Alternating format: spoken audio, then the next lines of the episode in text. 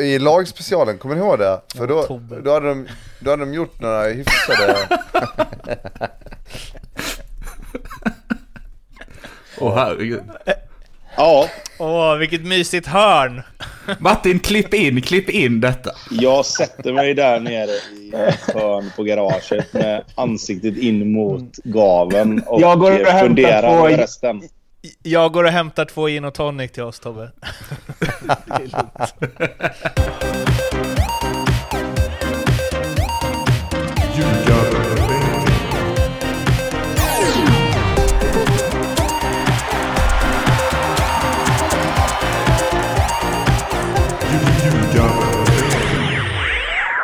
Vill du ha det klassiska introt nu Tobbe, eller ska vi köra på det här? Som är nu. Ska vi bara rulla? Nej, du vill ha det? Ja, det är klart du ska säga det. Vad fan. Hå- Håller du i dig då? Håller du i dig? Jag är med. Jag är med. Där är ljugarbänken i samarbete med Betsson. eh, Det går inte. eh, och Norrköping AIK har precis avslutats. Det är en eh, kvälls podd. Eh, Blomman, du skrev precis att jag hade tagit med off-podd-material i körschemat. Jag kan inte riktigt komma på vad det är. Tog du bort det eller? Eftersom det är ett sånt som alla kan redigera. Nej, men det, det ligger väl där under Degerfors Blåvitt om jag inte minns helt fel från vår ja. bläcka i lördags. Ja, just det, just det. Men det känns som det, jag hade två inom parentes Blomman här. Just det, där Ja, det finns en till. Också. Ja, men det är, det är ett starkt Blomman-avsnitt, så häng kvar. Vi ska bara prata om Nu lämnar hälften. fyra andra matcher för Framförallt alla som håller på Malmö FF. Ja, de är ute för länge sedan. Det, vi, det snackade vi också med lördags, hur skönt det är, tycker jag i alla fall. Eh, en kompis till mig frågade vad din roll var i podden ju. Att det är liksom att någonstans avlasta Twitter-hat Klä som jag fick innan. Eh, ja, verkligen. Att du, det är mycket nu att du är liksom skohornad, som de kallar det, eh, in i det här. Eh, och, eh, oer, oerhört glad för det. Nej, du har glömt spela in. Du får börja ta med han på matcherna då när du går på inneplan så kanske de kastar grejerna eller så behöver du inte vara orolig för att På det är dig de ska ge sig Exakt. Men då ska ju bara, vi ska ju stå på varsin sida om planen då. Så att det blir det tydligt inte. vem de ska kasta på. I alla fall, Norrköping eh, AIK. En eh, 3-1-seger och Eh, jag var lite eh, orolig innan. Jag sa väl det i slutet av förra att jag trodde AIK skulle kunna knipa den, eller åtminstone att det skulle bli jämnt. Det var ju öppna spjäll, som det brukar heta, i början. Eh, och Norrköping gjorde ju typ mål på sitt första skott. Men efter det var det väl inte supermycket snack om vilka som skulle vinna det här. Väl? Uh, alltså jag tycker att eh, uh, AIK börjar superbra och att eh, de kanske till och med borde göra 2-0 eller kanske 2-1 i alla fall där. Uh, Otieno har fått lite skit för hans inspel men han, han började ju matchen jävligt bra och hade några bra, rätt vassa inlägg. Men uh, sen efter att, att det blir 2-1 då är det väl inte så mycket snack. Det kan jag hålla med om.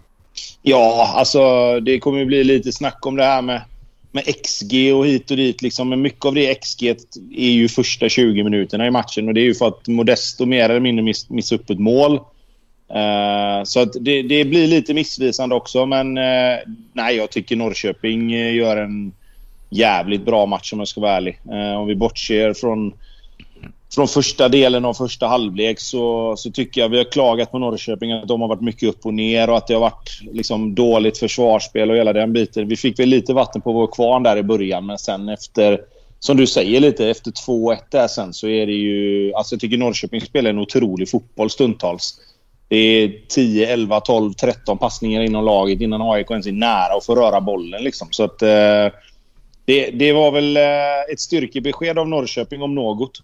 De eh, kom någon statistik där om från omgång 13 så har de, skapar de i snitt dubbelt så många målchanser per match som de gjorde under eh, omgång 1 till eh, 12 då.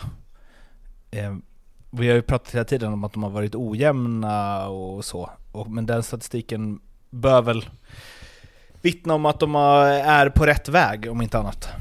Men Det den känns så statistiken, det också. känns som det, det känns som det byggdes ganska mycket på att eh, eh, Sigurdsson skulle, nej förlåt.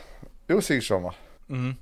Eh, att han skulle liksom göra sina grejer och sen var Nyman var lite in och ut ur elvan och sådär men nu känns det väl ändå som att de har ett bra koll på vad de vill göra och, och lyckas dessutom göra det på ett ganska bra sätt. Sen som eh, för alla lag så är det så har man spelare i form och, och som gör alltså, avgörande prestationer i avgörande lägen i matcher. Så här, vad, vad har Trautsson nu? Sju baljor? Sju på åtta. åtta. Mm. Ja, det säger ju en del liksom. Och det är klart, kan du skjuta mitt i mål och den går in så kommer det också gynna. Det är också, jag, jag hade velat se hur många avslut han har också. För att det känns som att han... Det är, inte, det är inte så att han kommer i farliga lägen så ofta. Han har bara gjort mål på allt. Han är, han är nya Erik Friberg där. Ja, Erik Friberg hade ju något år där han sköt fem skott gjorde fem mål. Så... Nej, sex, sex av sex.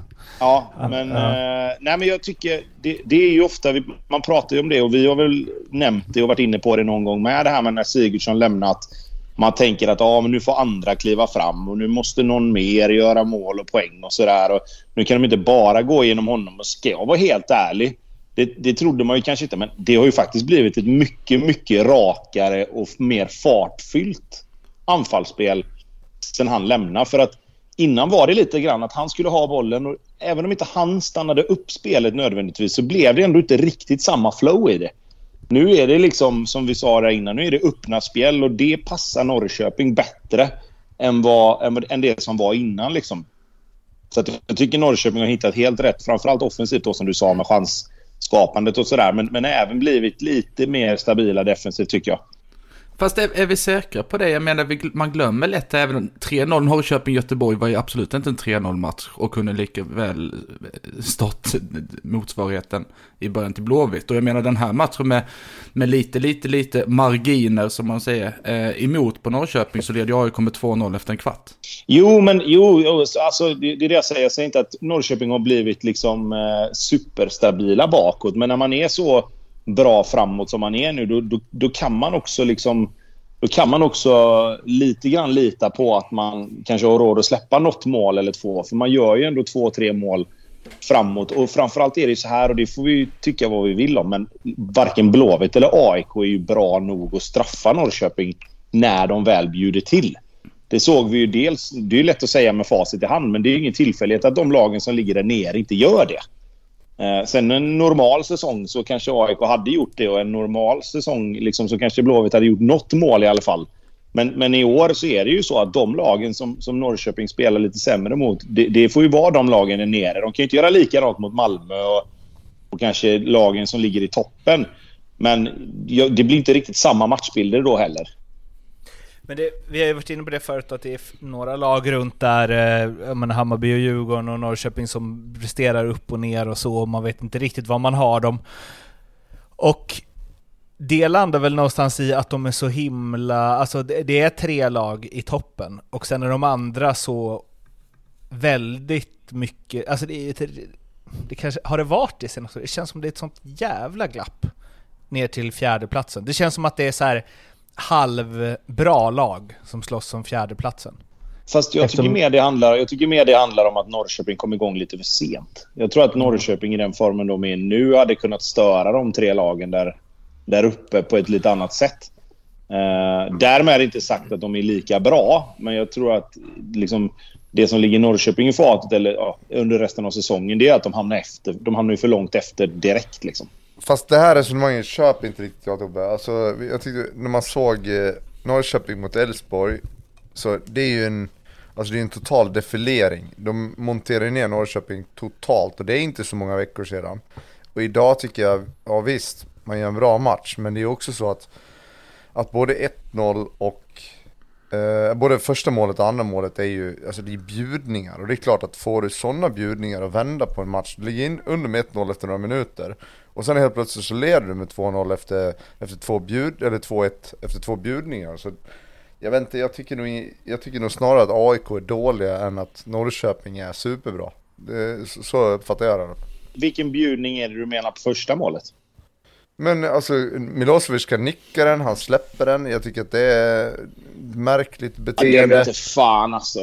Uh, Tykosen tar fel uh, beslut och hamnar på, på, liksom, på fel sida av Nyman, alltså har man gjort sin läxa någorlunda så vet man ju att oh, du ska inte hamna på fel sida av den gubben. Det, för då kommer du inte runt en gång till.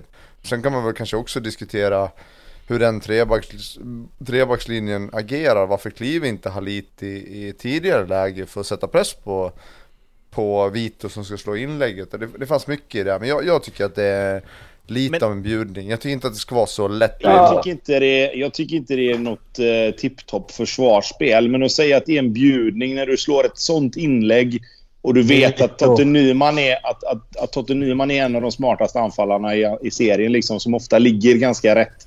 Tar sig in i ganska bra ytor. Liksom.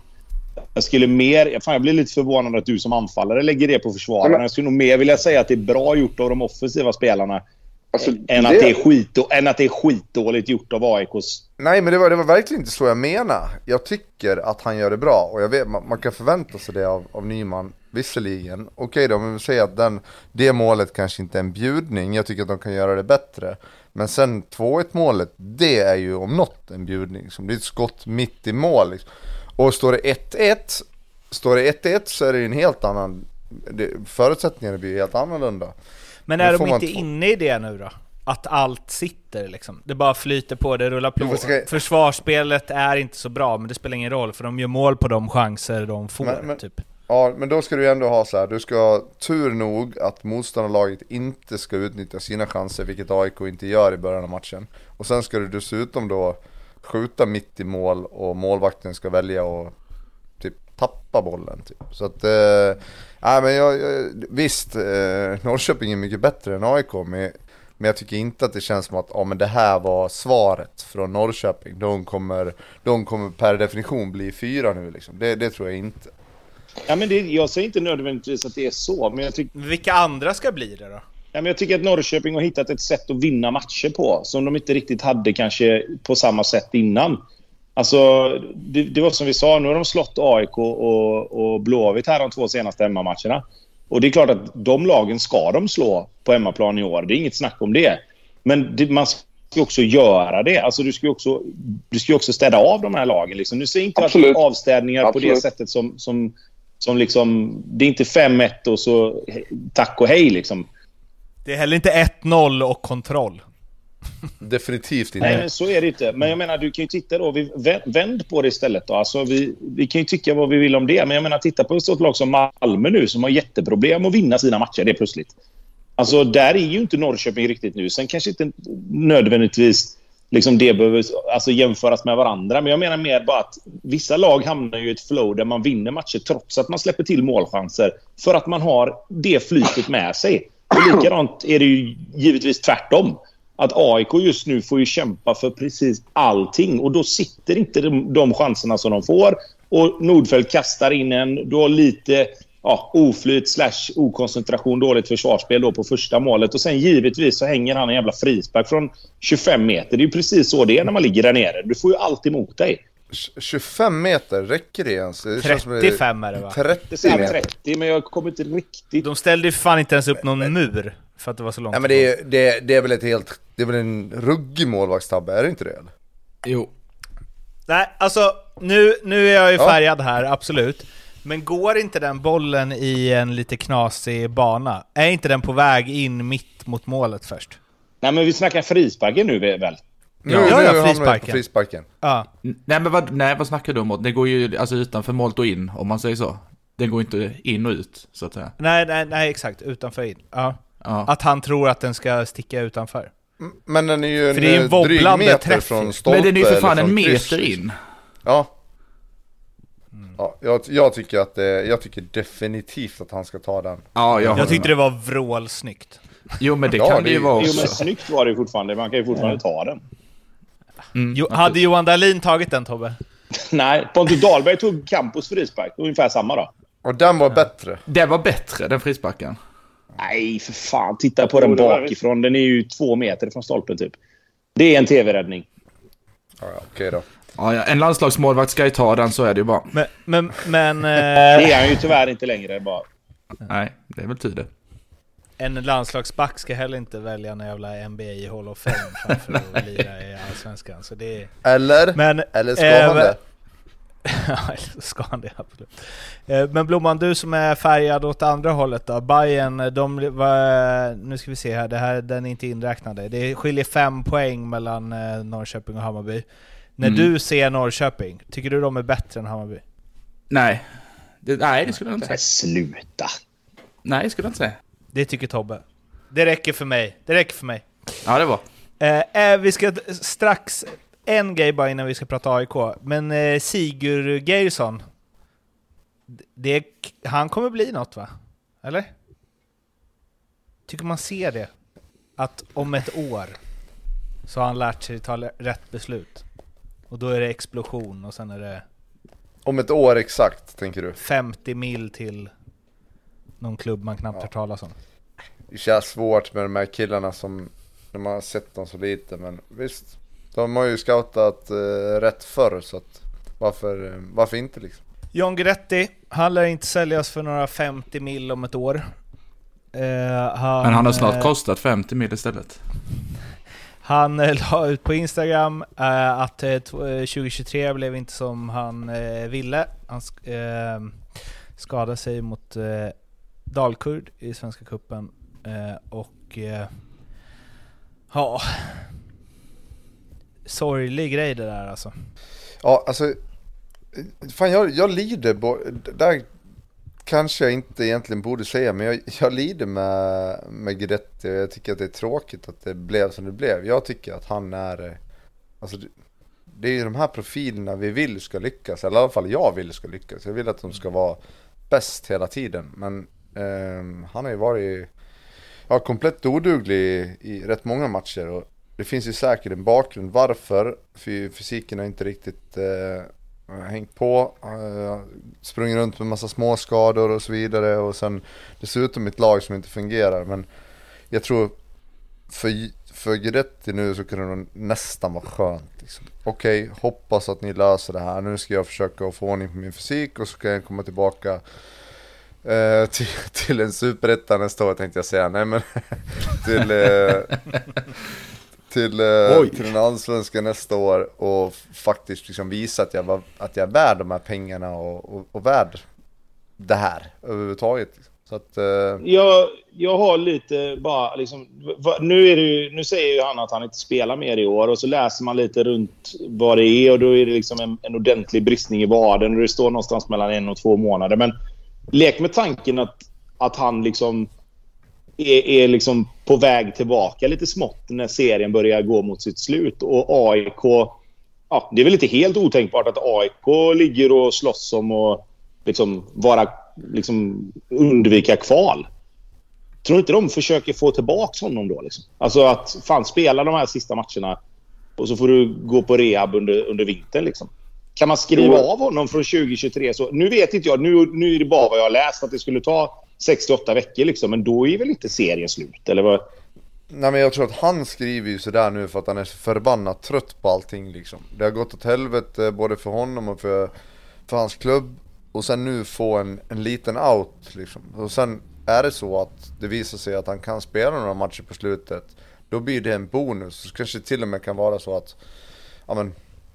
Ett, eh, ett hypotetiskt scenario där han räddar AIK kvar och så blir han hjälte och sen ja bla bla bla. Men, men i nuläget så är det ju liksom mer att ja men fan komma till ro på något vis. Att, men kroppen pallar inte den här säsongen. Nu måste jag faktiskt eh, rehabba och, och göra det jag kan för att komma, komma tillbaka till en fysisk form för att kunna prestera fotboll som är någorlunda liksom. För det har den ju inte varit och det, det vet han ju om själv. också. Tror du, tror du att han gör det då? Alltså med den skadehistoriken som finns där nu och liksom att han, har, att han har sprungit och varit halvskadad och nu denna skadan och det har varit lite annat med. Tror du, tror du att han blir helt frisk och kry så att han kan spela 2024 liksom oavsett jag, om jag AIK tror spelar i Allsvenskan eller inte? nej men jag tror verkligen inte det. Men jag hoppas verkligen det. För jag tycker att eh, alltså, det är roligt med de här profilerna.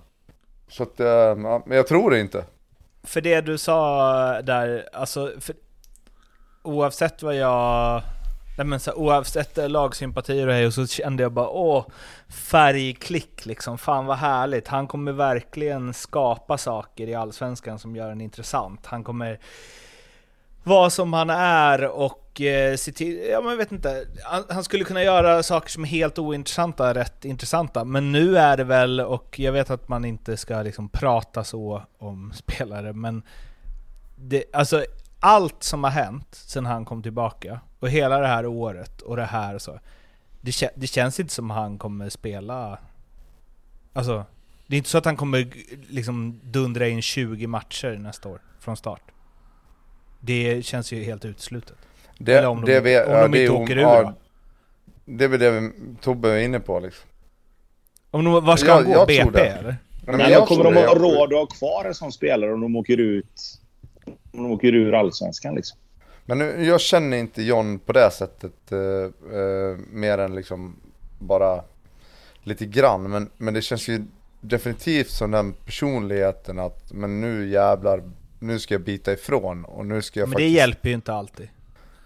Nej, om, om, om, inte, om inte fysiken vill, om inte kroppen vill, om musklerna fortsätter att liksom, brista så då kommer man ju inte spela med. Men det känns väl ändå som, jag tycker att det är den karaktären som, och det är väl en perfect comeback story för honom nu.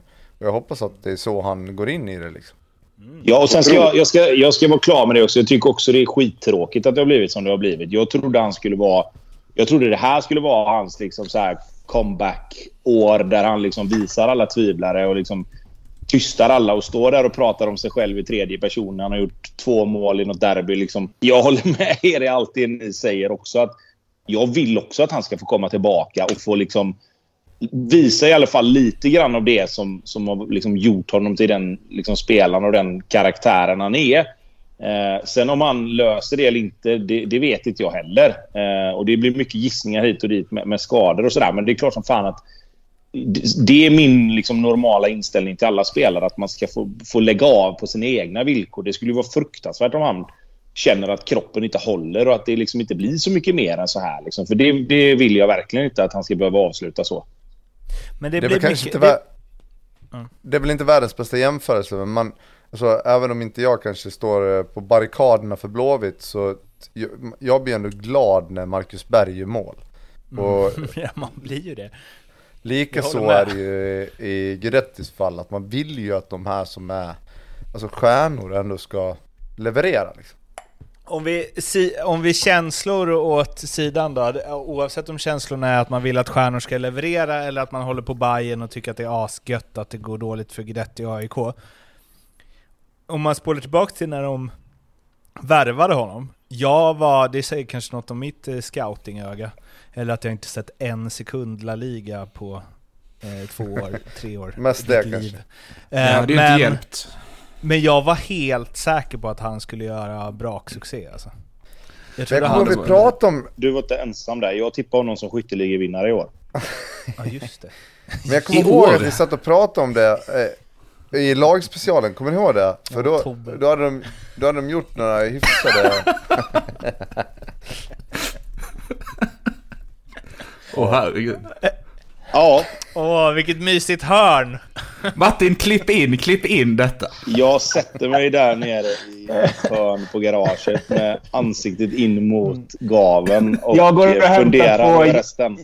Jag går och hämtar två gin och tonic till oss Tobbe. Drick upp dem båda två med. nej, nej, men, nej, men jag, som jag sa, alltså, jag trodde verkligen att det här skulle vara hans år där han liksom fått en försäsong. Liksom fått komma in i allting, lärt sig lite grann igen då hur allsvenskan fungerar. Det var ändå ett tag sedan han var där sist. Eh, och, och, verkligen så här liksom gett sig fan på att nu, nu, ska, jag, nu ska jag ösa här liksom. Eh, men det är ju bara att konstatera att så blev det inte riktigt. För det som är grejen när du blir över 30 och ska fortsätta fortsatt försöka prestera bra fotboll, även om det är på allsvensksnivå eller om det är, som vet jag, La Liga eller vad det kan vara. Men alltså, det krävs ju så mycket mer och kanske är det så att det ger honom en liten, alltså en liten lavett att okej, okay, det räckte inte det jag gjorde nu utan jag behöver göra extra utan, utan att veta vad han har gjort och om det kanske är otur och bla bla bla. Men det kändes ju, vi såg ju de där eh, cupmatcherna, var Östersund borta, han och Fischer hade, ja men det var fantastiskt och hit och dit, men det, det, var kantigt redan då liksom. Man kände att han har en bit kvar till toppformen. Och nu kanske det här ger honom den tiden och både liksom hila sin kropp lite men också reflektera över vad som krävs och, och fortsatt prestera på, på allsvensk toppnivå under, alltså när man är efter 30 bast liksom. För det är något annat. Fast, det här, fast nu får jag då, nu får jag säga emot dig lite. Jag tycker det här är lite så här, killen är 31 liksom. Det är inte så att han är 35. Alltså, det, Men kommer du ihåg hur det var när man eh, blev 31-32 där? Ja, men det året jag var 31 så gjorde jag, Jag kommer 15 ihåg. mål i Allsvenskan, 14 mål i Allsvenskan, så jag kommer inte ihåg det. Jag gjorde nog bara 10 men det, det krävs ju så mycket mer. Men Lasse, du, liksom, inte, inte vid 31 redan. Alltså när du kommer upp mot 33-34, ja, absolut. Men inte när du är precis över 30. Då ska det inte behövas om du inte, är en massa, om du inte drar på dig en massa skador. Ja, men För det är då det är det en helt annan, Det- då det- är det en helt det- annan sak. Tiden som krävs för att du ska hålla dig skadefri och slippa den där lilla vadmuskelbristningen. Alltså det, det, är, det är något helt annat än vad många fotbollsspelare tror jag är vana med. Man vet att om man kommer, man gör sitt eh, gamla vanliga race, man kommer till träningen, man, gör, eh, man har sina rutiner. Rutinerna måste ju förändras för att du ska klara av att prestera efter 30. Så är det ju bara. Samtidigt är det ju så att killen har ändå varit utlandsproffs i, i många, många år. Och där är det ju helt andra krav på spelarna än vad det är i Sverige. Eller i alla fall var. Liksom. Nu, är det väl, nu är det väl, går vi väl mot det även i Sverige liksom, med, med all GPS och alla mätningar och allting sånt. Men säg inte till mig att han inte är van vid att lägga den tiden och sköta sin kropp. Det- och jag- liksom hela den nej, det biten. Alltså, det är klart som fan att han det vet är- vad han behöver göra. Liksom. Jo men det, det är liksom din egen självbild. Vad är det, vad krävs av mig idag liksom? Det, jag tror inte att, det tar ju tid att förstå att nu krävs det någonting annat liksom. Men eh, ja, jag, jag vet inte. Men jag, jag tror och hoppas att Guidetti kommer tillbaka och smäller dit 15 baljor nästa år. Om Gnaget inte slår Varberg i nästa, hemma, då har de ju en livlina i derby mot Bayern omgången efter. Nej, inget sånt nu. Nej, men så här. Om inte AIK slår Varberg. Slår Varberg, då är det då tufft. kan, de, då kan de ta sitt, sitt pick och pack och faktiskt åka ur. För att, alltså jag, nu, Varberg slog Blåvitt för några veckor sedan här och det, då trodde jag verkligen såhär, okej men nu, nu såg det ändå okej ut. Men det var ju, med facit i hand så var det bara ytterligare ett bevis på hur jävla dåligt det var från Blåvitt. Eh, Ja. Men eh, alltså nej, nej, det finns inte en chans att AIK inte slår Varberg. Alltså inte en chans. Och det är just det som är den lilla chansen. Exakt. Eh, Ja, lite så är det faktiskt. Aldrig. nu försöker han här, form av eh, anti-jinx. Vi ska hoppa vidare till eh, Oliver Dä- Berg-derbyt. Malmö-Djurgården 0-0. En eh, eh, ganska chansfattig och rätt eh, fotbollsmässigt dålig match. Men jag tyckte ändå den hade lite brinn och liksom lite grinighet och den hade saker runt sig som gjorde att eh, det spelade inte så stor roll hur det såg ut på planen för att den skulle vara intressant. Den hade saker både före och i paus och efter sig och sen bråkade Pontus Jansson och Mange Eriksson lite. Och det, jag begär inte mer av en allsvensk match. Nej, ja, men det kändes ju lite som en, ja, det, det var ju topp, toppmatch-feeling på den. Sen kanske inte spelet var, var det hela tiden, men jag tycker ändå att jag tycker att Malmö återigen, alltså om de bara får lite utdelning i början, jag tycker de startar bra och eh, det finns farligheter. Så eh, de vinner den där matchen ganska enkelt då, tror jag. Eh, sen blir det ju hela det här, alltså det som är runt Berg och när Rydström går ut och gråter efteråt och det blir gnälligt mellan alltså, Man älskar ju att det händer grejer. Det, det är ju det är därför, Älskar! det är därför jag kollar på Allsvenskan. Det är inte för att jag vill se fantastisk fotboll liksom. Nej, och sen tycker inte jag... Alltså, alltså fotbollskvalitetmässigt runt straffområdena var det inte superbra. Men det är mycket som är bra. Alltså i- ur ren fotbollsteknisk synvinkel så är det rätt många bra spelare ute på plan. Eh, även om det blir 0-0 och det inte jättemycket chanser så är ju matchen hästlängder bättre än en match som vi kommer till sen. Eh, men det är ju fortfarande så. Och Malmö är ju, har ju hamnat där som, som vi snackade om. Att de, de är ett bättre, en bättre variant av vad Kalmar var förra året. Eh, de ser ut lite som ett typ ett PSG i, i, i franska ligan, där de liksom, som du säger, fotbollstekniskt så är de ganska överlägsna. Eh, men det går lite för lätt för dem, så blir de lite bekväma, det, det är liksom, man tar inte det där så svåra alternativet för att skapa en målchans, utan det blir hela tiden, det går lite för långsamt, man får spela, Rydström ut och gnällde att det var, ja men, typ Mjällby 2.0 nästan liksom. Att de ställer sig, ja men det är svårt att ge mål mot ett samlat försvar. Ja fast ni bjuder ju också in till det. För det är inte så att ni attackerar direkt. Utan det knackas typ 14 gånger i backlinjen, upp på en sexa, tillbaka. Och sen till slut när Taali eller Nanasi får bollen. Då står det ju nästan 10 gubbar i straffområdet. Så det är klart som fan att det är svårt att göra mål då liksom. Ja, och sen får de ju skylla sig själva lite för att de, de har ju satt sig i den sitsen nu där, där lagen backar hem och märker att det fungerar. Liksom. Alltså då får ju Malmö med sina spelare och sin skicklighet, de får ju göra någonting åt det. Antingen får man ju i så fall, liksom, då får du börja sätta in lite bollar i straffområdet så, så, så folk måste gå ut och börja blocka lite inlägg för att skapa ytor. Du får sätta en tidig boll in bakom backlinjen så att, så att, det, liksom, så att det dras isär på det sättet. Det, det blir liksom så här, jag, det, jag kommer inte ihåg vem det var, men det, jag hade en, en, en polare någon gång som sa till eh, som sa till mig när vi spelade under Poja en match. Att varför vill ni alltid spela mot 11 spelare hela tiden? Och, och, det, är lite så, det är lite så som Malmö får det nu med. Liksom. Att de går framåt och de kommer igenom för att de har skickliga spelare. Men så kommer de ut på en kant och så är det ingen som, liksom, förutom då Tali möjligtvis och Nanasi, som försöker utmana och slå sin gubbe. Och går inte det så vänder man hem och så börjar man om. Och så får du spela mot 11 spelare igen. Eh, och det är klart att det inte är det som Malmö vill. Men då måste du också göra någonting annorlunda. Och det är det här vi har pratat om. att De spelar på sitt sätt och det är viktigare än att göra någonting annat. Liksom. Och just nu jag... så funkar inte det. Sen tycker jag till Rydströms, Rydströms försvar där så är det ju att de, alltså få tillfällen som de har eh, något sorts omställningsläge och de kommer loss, de hittar den här ytan mellan eh, mittfält och backlinje. Eh, få en fri spelare som löper mot eh, mot backlinjen så tar de ju lite, alltså det är inte superbra beslut hela vägen heller och det tycker jag, jag håller med honom om att där måste man ju kunna kräva mer av de här spelarna. Alltså visst, det är fine stå och knacka en boll fram och tillbaka när du knappt har någon press. Ja, det ser snyggt ut, men i de här lägena när det, när det kommer tre mot tre och kanske till och med fyra mot tre några gånger. Men då, då handlar det om att ta det där sista touchet eller inte ta det där sista touchet och sätta den till höger eller till vänster. Jag tror, I första halvlek tar Ali någon när han sätter in den på Kiese som egentligen då, ja, det känns som att han är fri med målvakten om han tar emot den. Men då väljer han att sätta one touch på en offside-stående nazi istället för att ta emot bollen och komma till avslut. Så att jag tyckte ändå att jag såg lite tendenser i Malmö att man liksom försökte såra lite, lite snabbare. Sen, det är konstigt att säga det, men kvaliteten räckte inte riktigt till där. Jag tyckte de tog för dåliga beslut i de, i de lägena, så att de kan inte såra var, Djurgården.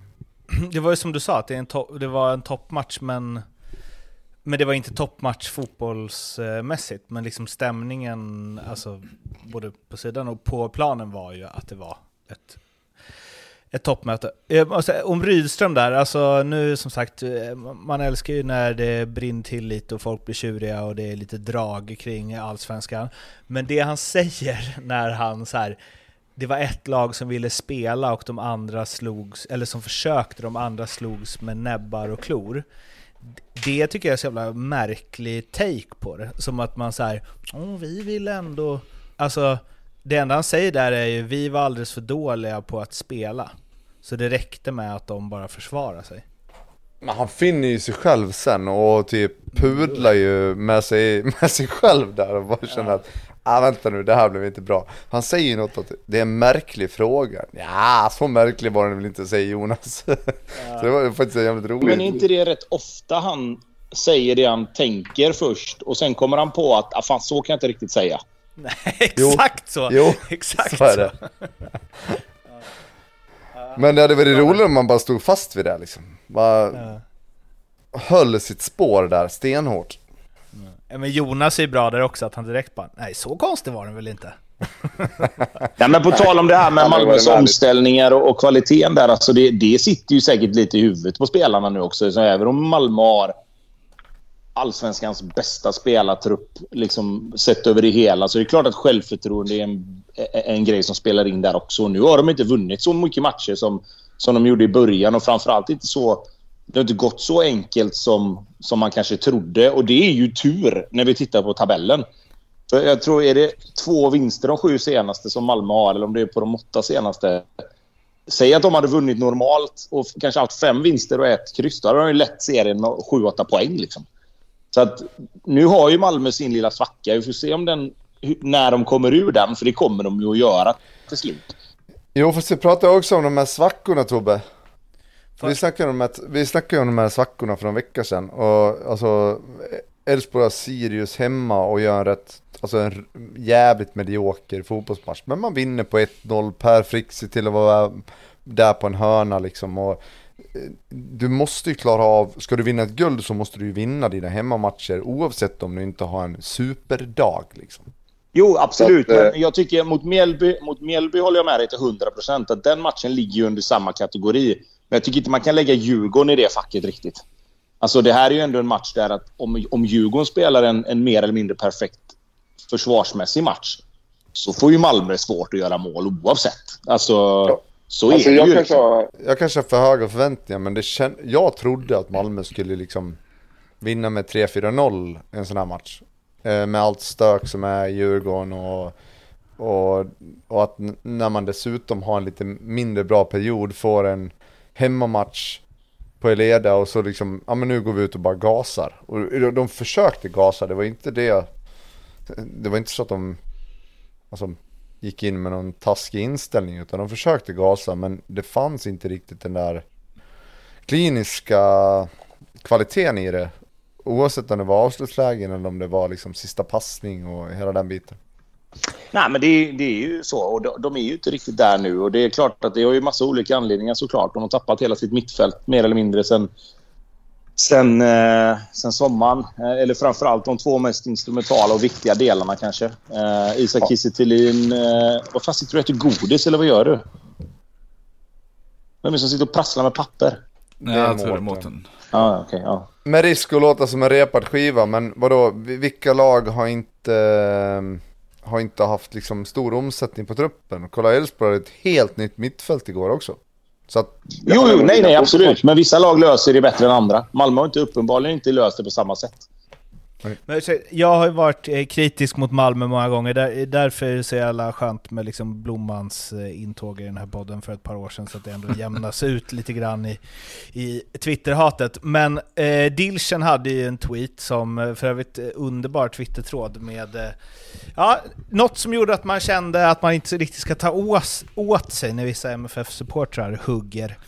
Eh, men då twittrade han ju en 11 eller en 10 då, blir det väl utan målvakt. Eh, Busanello, Cornelius, Pontus Jansson, Tinnerholm, eh, Berg Jonsen, eh, Rosengren, Taali, Vecchia, Jörgensen och Oliver Berg bildar ju en elva, eh, menar han, som förmodligen hade vunnit allsvenskan och det alla de är nyförvärv inför eller under den här säsongen. Och det säger ju en hel jag, del. Jag vet att Häcken har ett bra lag, och jag vet att Malmö har haft mycket skador, och jag vet att Elfsborg har ett bra lag och hej och hå och så. Men ut... Alltså... eh, om jag ska försöka vara lite, eller om jag ska vara objektiv i det, så är det, det är ju, de måste, de måste vara mega favoriter till att vinna guld. Om du kan värva en sån elva och alla inte ens platsar. Alltså det är ju helt otroligt.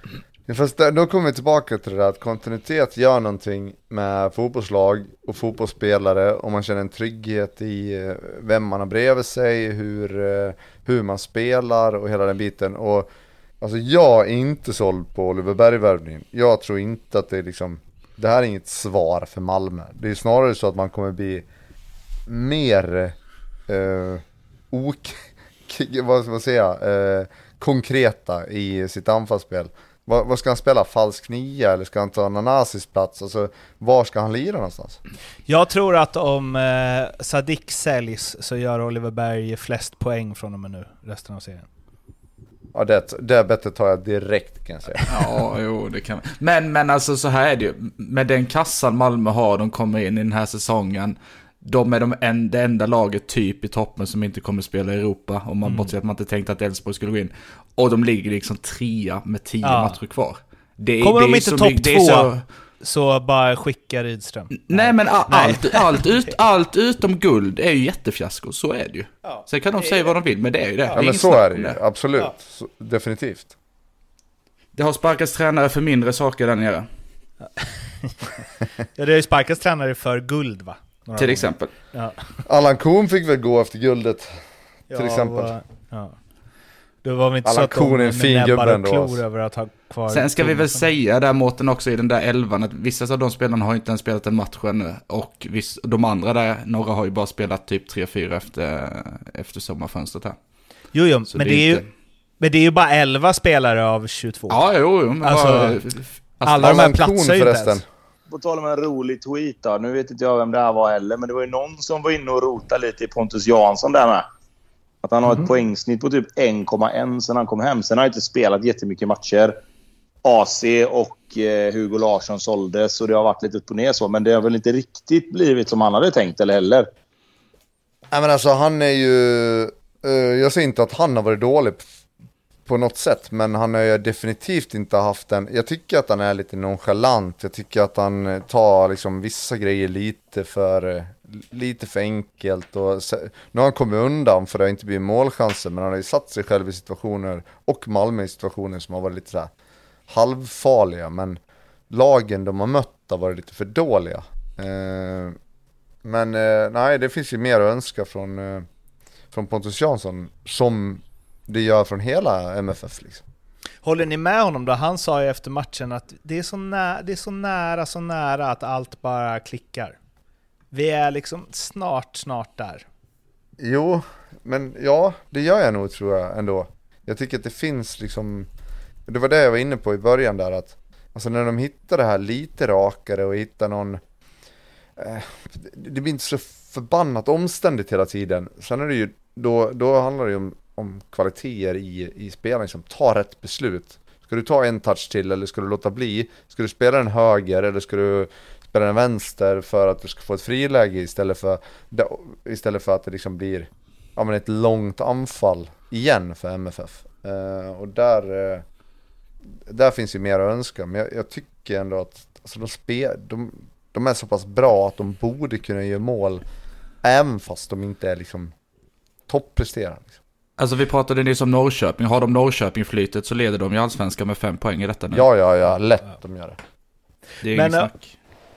Om vi bortser från vad ni eh, tror om eh, vad Oliver, Oliver Berg kommer prestera i MFF. Hela hela tjotahejtigt från att han, han är väl, det var väl de två lagen som slogs om honom inför säsongen och sen så ryktades det ju för någon månad sen eller en och en halv om att Malmö skulle vara där och hugga för att han inte fått, fått till det i Djurgården. Och nu hela det här, det är någon konfrontation på något tåg och han ska ha velat bort och de, Bosse säger att de inte har pratat med varandra överhuvudtaget och 12 timmar senare är han signad och klar. Eh, jag vet inte, allt bara kring den här övergången. Det är inte så ofta vi ser en spelare gå från ett storlag, får man ändå säga, till ett annat. Nej, och den dyraste men... värvningen inom Allsvenskan någonsin. Jag vet inte, det är svårt hur, jag vet inte hur de skulle ha skött det där annorlunda. Jag, jag vet inte vad som hände bakom kulisserna men Alltså det går inte att stå där och spy ut precis allt som har hänt heller utan de får ju försöka spela det Bosse spelar ju, okej, okay, har en spelare som inte vill vara här, då vill ju han ha så bra betalt som möjligt. Och, äh, den, jag tycker den där är krånglig, Alltså, total transparens i en eh, fotbollsklubb, det är omöjligt liksom. Alltså jag tycker, hade jag, om, om, jag, om jag inte liksom hade vetat överhuvudtaget någonting om någonting i det här, så hade jag ju nästan tagit för givet att Oliver Berg inte är, han är inte omtyckt där bara. För du säljer ju inte en spelare från Djurgården till Malmö om du inte absolut vill bli av med honom. För då försöker du styra en sån, alltså en sån försäljning utomlands ju. Gör man inte... 100%. 100%. Jag håller helt med dig. Jag tror att eh, något ska vi Sen... De vill inte ha liksom... honom där bara, tror jag. Nej, Alltså, jag, av någon det, det anledning. vara. Sen vad den anledningen är, om Nej, men tycker vänta, att han har varit för du nu? Nej, men om man då du- tycker att han har varit för dålig så att det blir ett problem i gruppen. Men han vill ju inte Nej vara men det är där. han det är som vill det bort som är ju. Det är problemet. han som vill bort. Jo, jo, jo, jo, ja, ja, absolut. jo, det fattar jag. Det fattar jag absolut. Men jag menar mer att Djurgården, om de vet att Oliver Berg inte vill vara där, då säljer ju inte de honom till Malmö. Då, då går man väl utomlands och tittar, precis som de gjorde med Viktor Edvardsen. Att, om man vet vad, vi kanske, vi kanske kan få dig att gå någon annanstans. Finns det något intresse utomlands? Och sånt där. Jag tror inte att... Nu vill de bara bli av med honom. Jo fast där är också skillnaden att där ska du ju då ha, du ska ha en köpande klubb på en spelare som kanske har underpresterat. Eh, och i det här fallet så har han Sveriges mest, eh, ja, Sveriges rikaste klubb där tränaren är hans före detta tränare. Så att alltså den parallellen går ju att dra rätt snabbt liksom. Absolut, och jag säger inte att, jag säger inte att de har säkert fått skitbra betalt också. Men jag menar mer bara att både rent prestigemässigt och rivalmässigt så säljer du inte en sån värvning som du gjorde för sex månader sedan till Malmö FF om du inte absolut, absolut vill Om bli av med honom. Absolut. Om du inte absolut vill bli av med honom, oavsett om han vill lämna. För då säger du till honom, ja, vi förstår att du vill lämna, men vi kommer inte sälja dig till Malmö, för vi kommer se ut som idioter om vi gör det. Men vadå, de gör väl 10 milla plus på det här, eller? Jo, jo men, ja, men jag, Vad var Alltså, vad- de- vad- kom inte han som bossman? på övergångssumman eller? alltså affären i sig är säkert skitbra. Jag säger ingenting om det. Det är säkert en jättebra affär för Djurgården. Men rent prestigemässigt, rivalmässigt och klubbmässigt till, ett, till en annan klubb i Allsvenskan så tycker jag det blir så här. Det blir, det blir Djurgården ska någonting inte sälja skaver. till Malmö. Det är klart Nej, att det Okej, jag med. ska okej, göra men då, då är det supportervinkeln då. Blomman, välkommen in i spelet igen. Tack. Om Oliver Berg hade varit i Hammarby och presterat likadant och det hade, det snackas till och med om upp mot 15 miljoner och han kom väl gratis från Kalmar väl? Var inte han free Nej. transfer? Nej. Var det inte? de, Köpte det de honom? pratas väl om att det är ungefär break-even på den här sorry. försäljningen väl? Exakt. ja. Jag tror de betalar närmare 10, alltså det är Ja, de de betalar exakt. dit. Ja. Okej, ja sorry, Ja. mitt fel. Oavsett, om det är det eller lite mer till och med, och ma- man har presterat som Oliver Berg gjort, hade inte, och är 29 bast, alltså det spelar ingen roll, även om man dundrar in liksom 20 mål nästa år så kommer han ju inte säljas utomlands för mer än 20 miljoner om de inte har ett jävla flax med någon Saudi-klubb liksom. Hade inte du tyckt att det var bra att sälja, eller? Nej, det är ju det är ju helt oförlåtligt. Alltså övergången är ju nästan klar när den här matchen spelar. I Ja men teorin så det den ju är väl klar. en sak? Jo, men, lyssna att- nu, lyssna nu. Den är nästan klar och, om Djurgården vinner den matchen så är de fyra poäng bakom. Och de säljer Berg till Malmö. Det, det finns ju inte. Du får ju Ja, men aldrig de göra tycker det. att han är dålig väl? Ja men det kvittar, du kan ju inte sälja till Malmö med tio omgångar kvar när du potentiellt kan vara fyra poäng efter. För de hade ju sålt han ändå även om de hade vunnit. Men de känner väl också att de inte kommer komma ifatt va? Tänker jag. Eller för det är väl ingen som tror att även om eh, Djurgården hade vunnit så kommer de komma före Malmö? Vadå, de är fyra poäng efter? Jo men det, de du har väl sett hur de har spelat? Alltså de kommer inte... Djurgården Och ändå är de bara inte, fyra poäng efter. ja, men Djurgården kommer inte sluta före Malmö. Det är vi väl överens? Man säljer inte till en toppkonkurrent mitt under säsongen, så det gör man inte. Jag tror att han, Bosse Hur många Bajen sitt- sa du? Nej, Det har absolut ingenting med det att göra. Men jag tror att Bosse försöker bara rädda upp eh, ett par tveksamma fönster. Men här. Det är väl det han gör. Jag, jag, jag tror fortfarande de gör sig av med ett problem. Det är så, Så jag, bra det är så, gjort, jag, alltså. det är så jag ser det när man tittar utifrån. Men då är det ju kanon att de sålde. Men inte till Malmö. Inte till Malmö. Du kan väl göra dig av med problem på olika sätt. Berg Men skitsamma. skitsamma. Det, det, jag bara säger det. Neutralt sett så tycker jag... Hade, hade det här varit Blåvitt och Blåvitt hade legat fyra och de hade sålt sin prestigevärv, sin prestigevärvning innan säsongen till Malmö eller liksom Hä- Häcken eller vad det än är. Så hade det blivit tokigt. Du Men- förstärker ju inte ett annat lag i toppen om du ligger där själv. Även om inte Nej, de är nej. med på exakt samma nivå. Det, det finns ju någon sån där, eh, det finns ju någon sån, alltså det är ingen kodex på något sätt men alltså allsvenska toppklubbar de vanligtvis tvärvägrar ju de att sälja till en annan toppklubb. Och det säger väl sig självt att de inte ska göra det. I det här fallet så kanske inte gick att undvika om det nu är så som Tobbe säger att han har Ja, han hamnar snett någonstans. Okej, var får vi mest pengar? Hur uh, räddar vi upp den här uh, fiaskovärvningen? Ja, då blev det Malmö. Sen med Men det, är sagt så men- tycker jag... det- Och jag säger Men- ingenting om men det. är det det- Affären i sig är säkert jättebra. Men jag tycker bara det, lå- det, det är någonting som inte stämmer. när det blir... Ja, men om det hade varit, om det hade varit eh. Tobbe Den- och Blomman som sportchefar istället för om det hade varit Super-Tobbe och Super-Blomman. Då hade ni sålt till Go Ahead Eagles för hälften eller? Ja, jag hade gjort det i alla fall. Jättesvårt att säga. Men, Men jag, bara, jag, bara, jag, bara, jag, jag är glad att jag inte är det. Och jag är glad att jag inte håller på, på något av de lagen. För då, oavsett det här, då är man ju helt dum i huvudet. Väl? Lasse, även om du hade gjort det. Du kan ju inte tacka nej till 5 miljoner bara för att han ska gå till en holländsk klubb Det istället beror väl för på hur mycket en- pengar du har. jo, fast Ja, jag tror att... som med ju- hela- Det hela finns ju för många dimensioner i det är- här, det går alltså, ju liksom inte. Men vi släpper det. är... nu. Ja, Ja. fuck it. Eh, Mange Eriksson, eh, otrolig. Tillbaka. Fan vad jag gillar honom alltså. Han är, är han bäst i Allsvenskan på att komma lite sent in i varje duell utan att få gult kort? Fan, det var rätt bra spaning ändå. Du brukar vara kall där, men det känns väl som något vi kan backa nästan. Han är, han är otrolig på det. Eh, jag såg en ehm, någon Malmö-supporter som eh, twittrade att han också hade hållit på ute vid någon någon hörna eller frispark och något och lagt bollen liksom så här utanför linjen fast den skulle vara innanför linjen. Alla han och han bara skrattade och tittade upp på läktaren. Och att man älskar ju det som Men jag tror att motsupporter. nu med risk att, att falla tillbaka på bergspåret, men det var väl också en grej i det här. Var Magnus Eriksson, kapten, eh, Djurgårds ikon som han ändå är nu.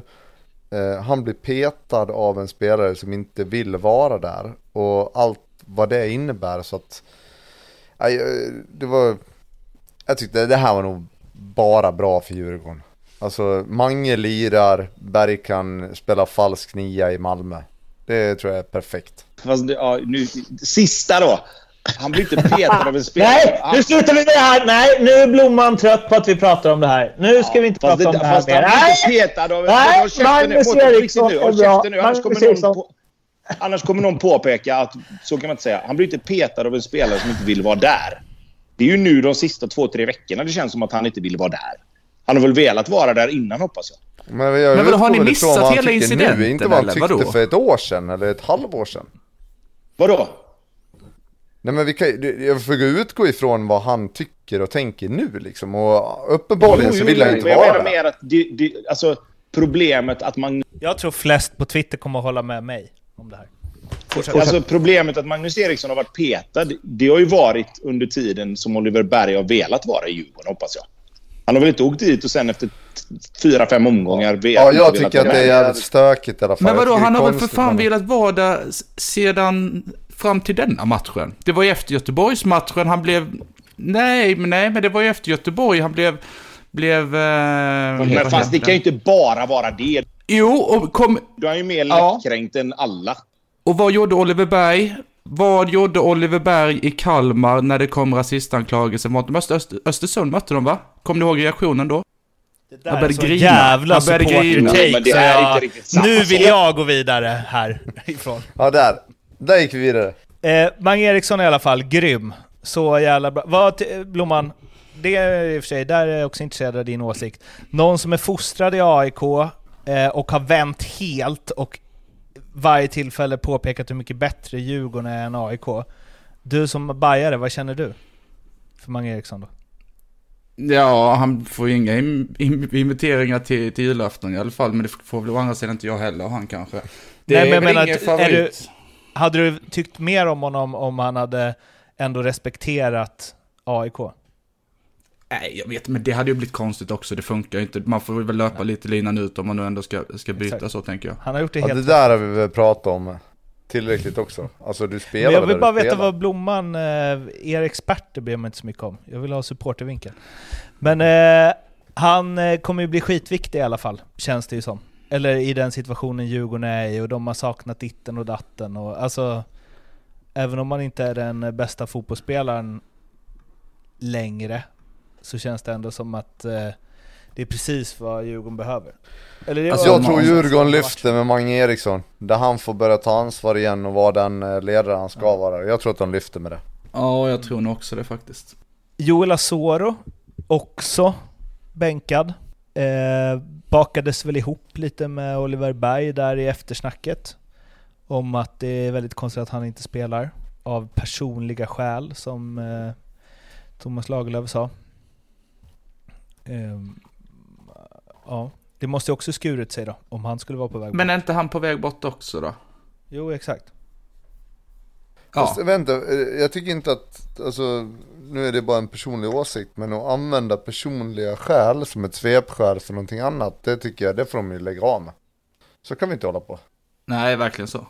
Men Så då får vi förutsätta att det var- Ja exakt, de får ju förutsätta att det var det och så att han inte mår bra av, av en eller annan anledning.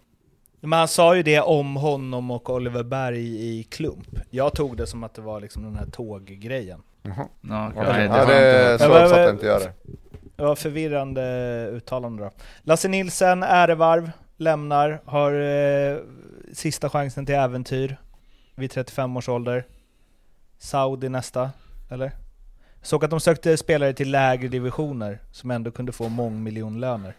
Men är det inte konstigt att han inte fick, jag såg ett par Malmö-supportrar skrev på Twitter också, att han inte fick ett större liksom avtack, något organiserat. Han hade gjort sju säsonger i klubben. Det blev ingenting. Sju år, fy fan. Det blev ingenting, liksom blev en parentes. Jag typ. tror ju att han spelar i Ålborg. Eh, jag lirade med honom i några år, eller några år tänkte jag säga. Vi vann guld i, jag spelade ett halvår i Ålborg. Men, eh, men eh, det känns som en Ålborg-kille och komma tillbaka och köra upp dem i, i superliga igen där, det tror jag är mer troligt i så fall. Men då kan du för fan inte ha som argument att du vill testa någonting det sista. Men han säger ju det bara. Han gör, han gör en, vad hette han i Elfsborg? Som skulle flytta hem på grund av familjeskäl och sen Holst. drog åt helt andra hållet. Ja, Hamnar i Helsingborg eller något eller hur? Det var som Malik Mané när han var i Blåvitt. Han... Eh, bara en snabb parentes. Han mådde inte heller så jävla bra ett tag, så han ville flytta närmare familjen som bodde... Ja, jag, vet inte, det, det, jag, vet, inte- jag kommer inte ihåg exakt var hans familj bodde, men han var ifrån Senegal, tror jag. Så han, skulle, han skrev ju på ett låneavtal för Central Coast Mariners som han trodde låg i Austria. Nej. Jo, jo, jo visst. Så det var bara det att han hamnade i Australien.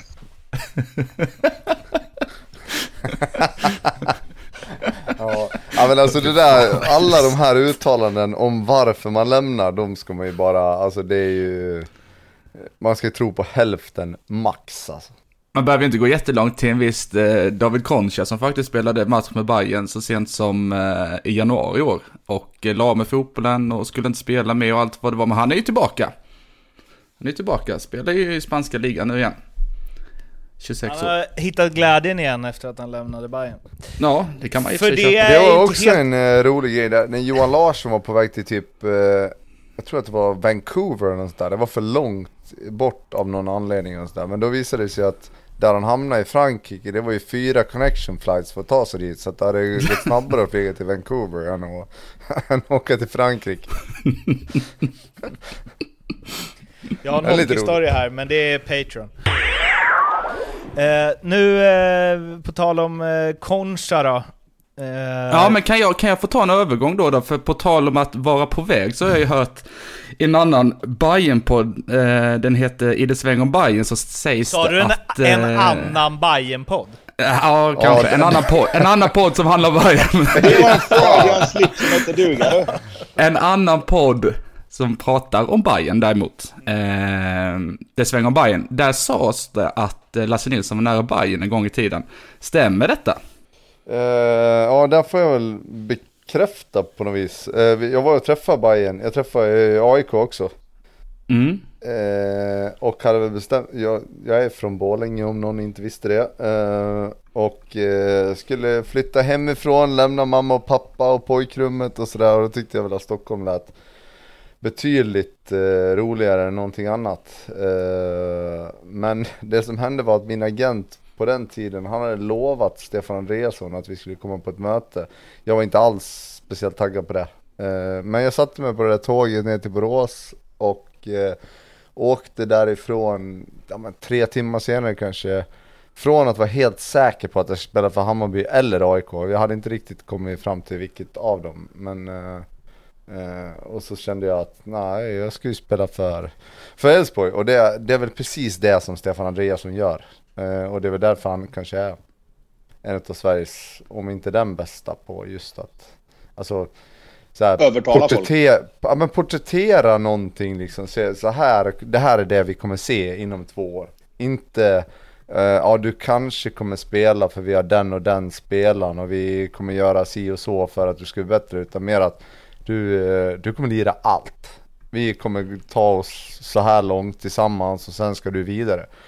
Så att det var, mm, ja det var ganska nära faktiskt Blomman. Mm, ja. Hade vi kunnat ha en annan relation vid det här laget? Ja, kanske, kanske. Vi eh, åter till min och Blommans eh, lördagkväll så... En kompis Eller åter med till som... Allsvenskan kanske. Nej, nej, men det här har med... Det här Hellre lördagkväll, det här låter roligare. Ja, eh, då... Eh, ja, det var lite konstigt, han har lyssnat på vår podd, men... Han, när vi ändå sa så här, ah, men det är ju med Tobbe Sen och Lasse Nilsson, han bara Lasse Nilsson? Eh, fan, fan var det han som alltid gjorde den här, eh, den här målgesten? Och så tryckte han eh, händerna utåt lite så, framåt. Eh, precis som du gjorde, väldigt, väldigt likt. Eh, och det tänker jag ha, alltså... Han följer bara Bayern och har ändå snappat upp din målgest. Jag blev lite så, åh. Jag vet inte ens vad det är för målgest du pratar om om jag ska vara ärlig. Eh, om du håller eh, armarna i 90 grader vinkel och sen så bara trycker de framåt gång på gång på gång. När du springer ut mot klacken typ. Det är väl ingen målgest egentligen, det är väl bara någon form av rörelse när man är glad. Men det Okej. känns som att du hade den, för både jag och Blomman var så här: ja det är han. Ja, men det har man. Björn Rundström brukade göra den faktiskt när han gjorde mål i Ja, Bayern. ja. Han körde också. Runström, det är en fin gubbe alltså. Eh, Ja. Men eh, det jag skulle, det. min, min övergång var ju Concha att han la av för att han tyckte det var tråkigt i Bayern. Och när man såg kalmar bayern så kan man ju ändå sympatisera. Köper Ja, då har man nog det 100%. roligare i gymnastik i någon Ja. sån här lingonliga i Spanien. Verkligen. Ja, Vilken nej, jag vet inte. Det är väl bara, ja, det är väl bara att gå vidare. Första 40 minuterna, eller för 40, det var inte så att de fem sista första halvlek var sprudlande. Första halvlek var fan en av de- tråkigaste eh, man sett på ett tag. Och, jag skrev ju det i gruppen, det känns som Bayern ofta är inblandade i tråkiga matcher nu för tiden. Ja, men alltså speciellt om man tar om lägsta nivån förr var, var rätt hög med att det var mål åt alla håll och kanter så har den ju eh, sänkts drastiskt, minst sagt. Det säger väl det mesta att första halvlek hade noll tilläggsminuter om jag inte minns fel. Vilket ska vara egentligen helt omöjligt i, i, dagens fotboll. Dagens, ja. Eh, sen, sen så, alltså Bayern gör ju någonting i halvtid i alla fall och eh, bestämmer sig för att försöka lite i alla fall och första kvart 20 är ju Bayern riktigt bra men sen sista, det blir liksom inget sen i sista ändå. Jag tycker approachen redan från början var, var liksom mer att hålla tätt bakåt, vilket det kanske varit lite på slutet men nu var det ju lite, alltså Pinas bänke på grund av känning verkar väl varit så illa att han inte ens kunde spela för då hade han ju blivit inbytt när Kurtulus gick sönder. Eh, och Adjei skadad, det gör ju att de skulle ändå spela den här 3-5-2 och Strand blir liksom en av tre mittbackar och så blir det Kralj vänster, Joel Nilsson höger och det funkar ju liksom inte, eh, alltså det, håll, det funkar ju inte på allsvensk nivå att köra så. Eh, vi tappar jättemycket av det här med Strand och sen egentligen Karlsson ska vara vänsterback men han hade väl varit sjuk om jag förstod det rätt. Eh, hela den dimensionen för, eh, försvinner med det här 3-5-2 och, och då blir det tufft liksom. Och jag vet inte det här med halka, kan ni förklara det till fotbollsspelare? Hur fan kan man springa runt och halka så mycket? Är det att man är ovan vid att spela på vanligt gräs? Helt ärlig fråga. För det var Hörni, extremt. fotbollsspelare, kan ni förklara det? Ja, Jag måste ha valt fel skor. Det, Men gjorde alla det då? Eller varför bytte de inte? Vänta, vad, vad är det på uh, Det är en Guldfågeln? helt seriös är, fråga det- detta. är det hybrid eh, Tobbe? Jag vet fan inte. Den brukar ju oftast vara väldigt bra. I alla fall de gångerna jag har varit där och spelat så har den varit väldigt bra. Så det, det kan vara... Jag tror fan att det är vanligt gräs. Inte hybrid alltså, utan, eh, vanligt. utan vanligt gräs. Men, men jag kan säga, att- utan att veta nu fem år senare liksom, så var ju Kalmars matta på den arenan har ju varit tipptopp alltså, när vi har varit där. Ja. Eh, Så det känner inte jag igen mig alls. Det kan hända att de har lagt hybrid. För hybriden blir ju direkt lite halare. Det kan vi bara konstatera. Jag Och sen spelar är det nästan aldrig... svårt att spela med, med alltså skruv, alltså järndubb på, metalldubb på, på hybriden också för du kommer inte riktigt ner i den. Nej, nej, det är hopplöst. Vi hade ju hybrid på, på både på Gamla Ullevi och på Kamratgården ett tag. Och det, den är halare bara. Eh, Av någon anledning liksom. Eh, I alla fall de, i, den budgeten som, som eh, allsvenskan ligger. Sen om du tar en hybridmatta lite högre upp i hierarkin så är den säkert ingen fara. Men, men jag vet att vi halkar runt rätt bra och jag spelar nästan aldrig med skruvdubb. Men jag fick nästan börja göra det ett tag. För att liksom inte ha någonting att skylla på. Alltså att jag halkar. För att Ja. det blev liksom, det blev parodi nästan vissa matcher, kommer jag ihåg. Jag fick lära mig att eh, de här hybridmattorna, vanligtvis så klipper man bara gräset så ligger gräset kvar liksom. Men om du inte samlar upp gräset i samband med att du klipper så lägger det sig som ett jävla lock liksom. Och missar man att få, få med en del av, av, av det klippta gräset då blir det, då blir det ruggigt halt på dem. För att det, det är liksom förmultna inte ner utan det för det är någon konstgräsmatta under så då blir det, då blir det en kass. Så att, Jag ta det med vaktmästaren Tobbe. Det är inte alls omöjligt. Jag känner också här att eh, för att undvika ännu en Twitterstorm så vill jag vara tydlig med att säga att jag, har ing- jag skyller inte på underlaget här. Jag bara fundersam på hur fan Bayerns spelare kunde springa runt och halka och inte Kalmar. Så jag är rädd att det ligger något, något annat bakom det. Men annat, nej jag vet inte. Kal Kalmar är så, de är också såklart jättenöjda med sin poäng och känslan är att de ska vara glada som vi nämnt tidigare att de plockar lite poäng här i våras för det ser inte bra ut, alltså riktigt oinspirerat ut och, och deppigt. Jag vet inte vad som har hänt. Bara återvända till dig en gång till. Uh, jag i flera lag som jag spelar i så har vi haft så här bötessystem. Jag tror inte att det är från klubben utan det är nog, eller om klubben har implementerat det i liksom så här spelarbötesgrejen. Att om du halkar och det påverkar matchen så får du en stor böter. Och det var ju då att du ska välja rätt typ av skor. För att många vill ju, ja men jag gillar de här skorna, jag vill ha dem. Jag vill inte spela i skruvdubb. Till exempel. Ja, då är ju Som Mikkelsen jag. hos Kronofogden vid det här laget. Fan, det var ju det dummaste jag har hört ju. Du kan ju inte hjälpa om du halkar eller? Alltså har du vanliga Ja, men om du har som valt mittback och du halkar på en grä- blöt gräsmatta, absolut. Men vad fan, du kan ju halka för att plan är dålig liksom. Jo, jo, men det var ju då, då var ju förutsättningen att du skulle ha valt eh, vanliga dubbar istället för sk- skruvdubb. Och halkat för att du har Men du tagit kan ju skor på. fortfarande halka med vanliga. Alltså du kan ju halka på en helt snustorr plan liksom. Det, var, det lät jättekonstigt bara. Skitsamma, vi fortsätter. Ja, ja, ja, fan, don't kill the messenger. Det, det var vad det var liksom.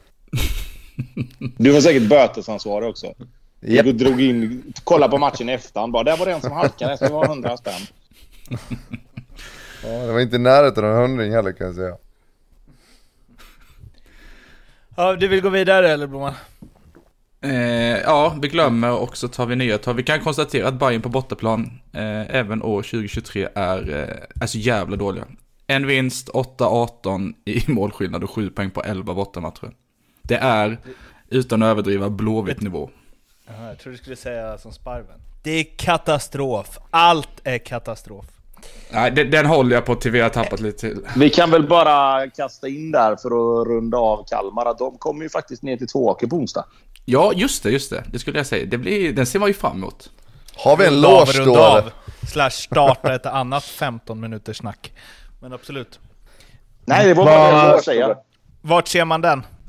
På plats i en loge. Loge. Du kan få sitta på en bräda om du vill. Har jag fått mitt säsongskort ännu eller? Det då? Just det, Tvååkerssonen. Ja. Ja, du får det till nästa år och så kan du se alla matcher. Ja, fint. Blomman, blir det en eh, Tvååkerstatuering om de eh, skickar ut Kalmar? Nej, det blir det inte. Däremot så, så slog det mig faktiskt nu i helgen, det här vadet om att jag ska få en logeplats om Göteborg kan spela ner eh, AIK. Den ligger i korten fortfarande. Oj. Har du, bo, har du bokat Tobbe? Men, men Blomman, vi vänder på det då. Tvååkerssonen. Om, eh, om vi liksom skulle skrälla och slå ut Kalmar och så eh, får vi AIK i Svenska cupens gruppspel nästa år. Då kommer du att stå i tvååkerströja på, på Överby. Ja, det gör jag. Det lovar jag. Fy fan vilken dröm. Oj oj oj. Eh, du vet hur man ska få folk att hålla på två åker i alla fall, Tove. Mycket bättre än vad Lindström var på det. Speltips i samarbete med eh, Rekat och Klart. Hur går det för er? Det, var en, det känns som att det är alltid en av er som rycker upp sig var tredje omgång. Ja, det är inte jag. Ja, nej, det var inte jag, inte jag heller. Eh, gången innan faktiskt dock, satt jag. Men eh, den, här veck eller den här omgången så följer i alla fall jag på eh, både Bayern och eh, Malmö. Så det är väl delat ansvar där. Delat Eh. ansvar är dubbelt ansvar. Ja, lite så. Eh, men jag känner att jag inte vill börja, för när jag börjar varje gång, jag sätter aldrig ett spel, så vi måste vända på något. Och, Lasse? Eh, Lasse, kör.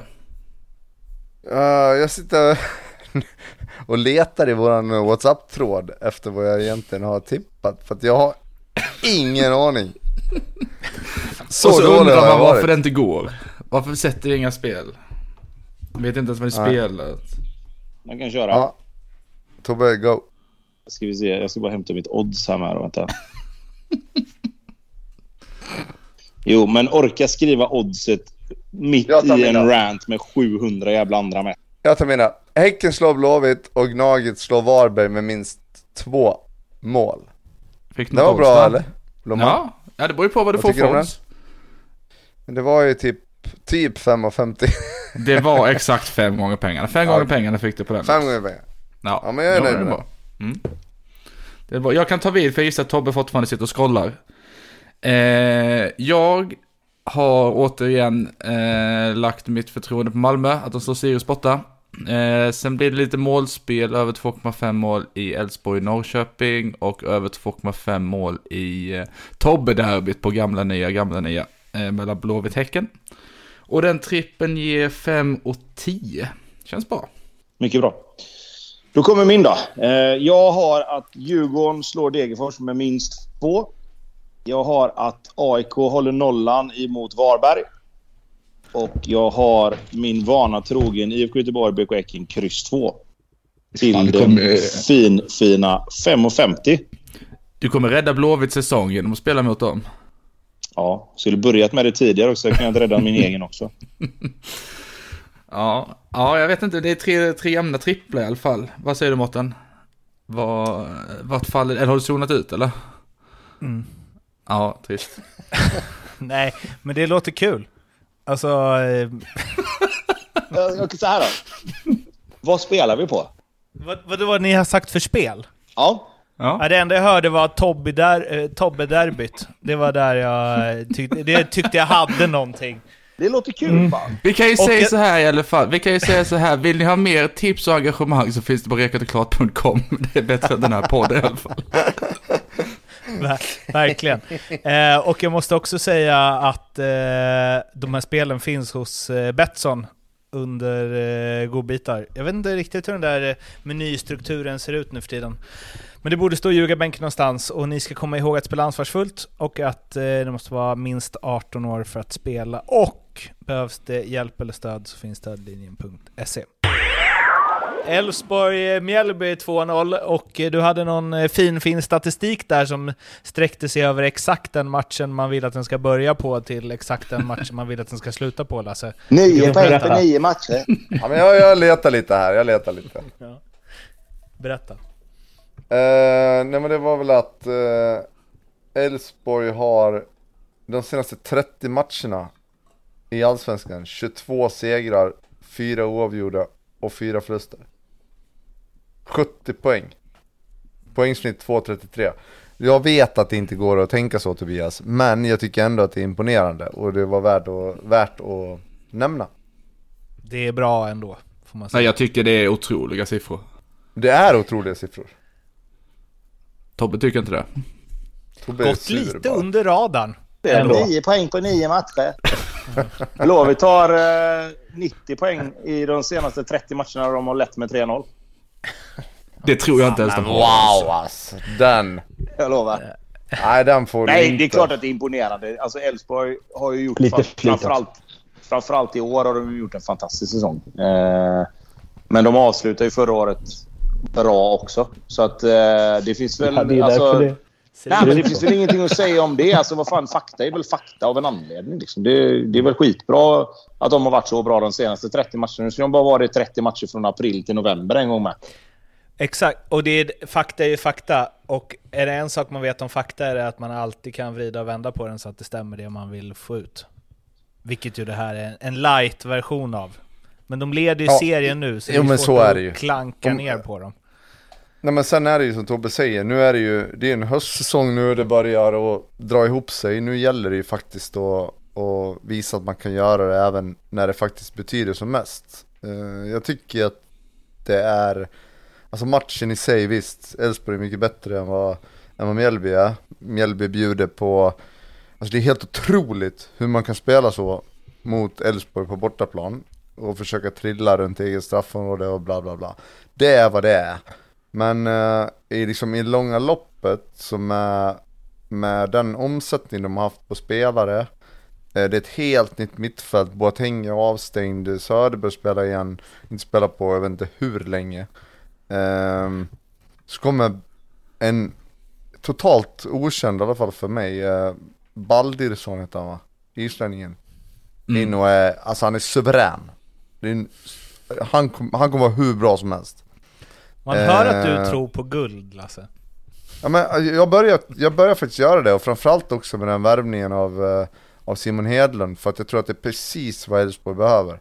De behöver, eh, jag var inne på det förra veckan, men det här lite, lite fuckigt mentaliteten att alltså, jag är bäst, eh, titta på mig känsla liksom. Eh, där, eh, där man kanske inte riktigt har haft det. Nu tror jag inte han kanske passar in i Jimmy Tillins sätt att se på saker till 100% Men i det här läget de är nu så behöver de ju någon som Någon som Simon Hedlund och sen hoppas man ju att han kommer in med, med god form. Han har inte spelat så mycket på slutet och så vidare men Men ja, jag gillar den värvningen som fan.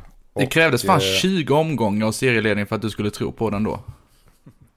Och, Jag sa det för eh, 10 och också. 20 segrar, eller 22 segrar Jag var väl de den som 30 sa det senaste. först av alla. Man fick ju dra Det ur är det. klart som fan. Ja, det är ingen oss andra som vill att Elfsborg ska vinna.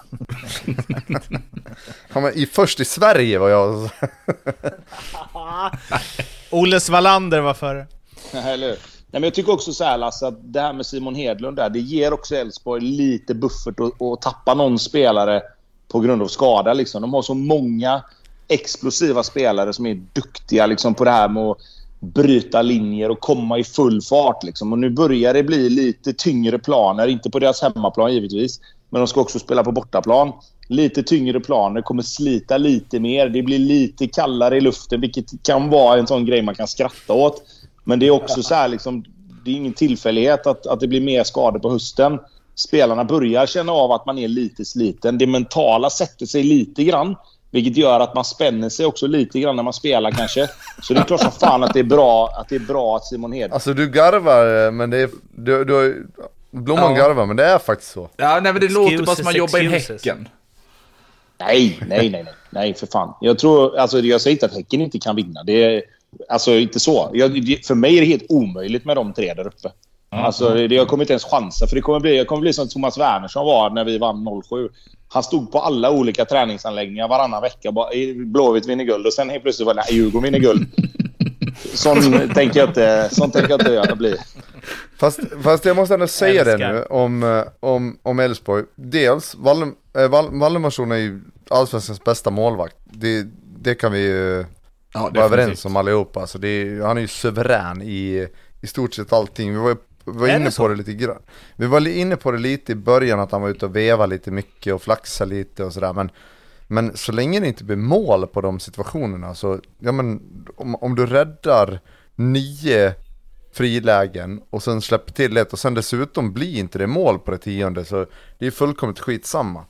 Eh, och sen just det här med spelaromsättningen, nu var det ju det var ju en startelva som var eh, även om Elfsborg har bytt ganska mycket genom åren och även i år så, så var det eh, Baldursson, Söderberg, Bohari, Svein Gudjonsen det var säkert någon mer också. Alltså de går runt ganska mycket på spelare och ändå är så pass Alltså Mjällby har inte en chans liksom. De är inte ens nära.